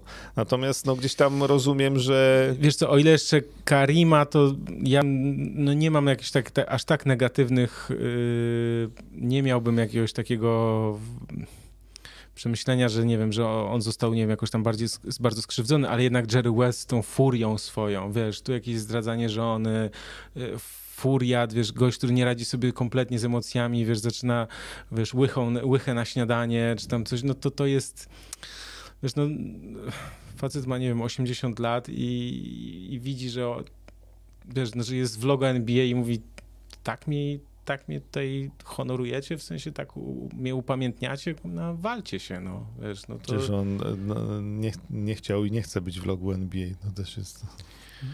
Oficjalnie nie jest przecież. Oficjalnie nie jest, no.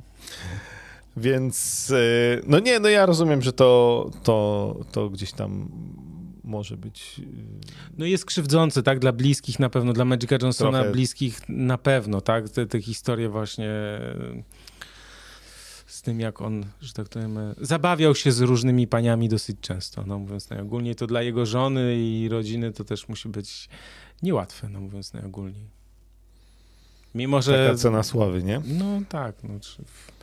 Wiadomo. O, jest też właśnie a propos cen sławy, to y, już tylko na koniec wrzucam, słuchajcie, bo to pojawił się dosłownie przed chwilą na ProBaskecie taki artykuł.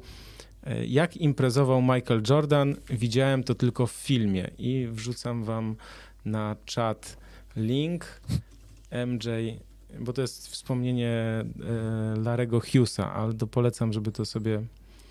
Tak? Larego Hughesa? Tak który grał z Jordanem. Także y, polecam, żeby sobie przeczytać, bo to jest naprawdę niezła, y, niezła historia. Jeszcze. A, Nie, no Zerkasz. dobrze, No, dobrze, no, no. Już nie będziemy o tym rozmawiać, bo jesteśmy po czasie. tak jest. No, tu kierownik y, musi lecieć, my też musimy lecieć do obowiązków. Ja przypominam. 5 słuchajcie, maja. 5 maja, czyli za dwa tygodnie się widzimy, ale potem już się będziemy widywać częściej. Tak, znaczy co tydzień. Staramy się tak, żeby to było co 7-10 dni, zobaczymy jak nam się to wszystko ułoży też w tych seriach, w playoffach i tak dalej. Także na koniec tradycyjnie ja zapraszam codziennie na ProBasket.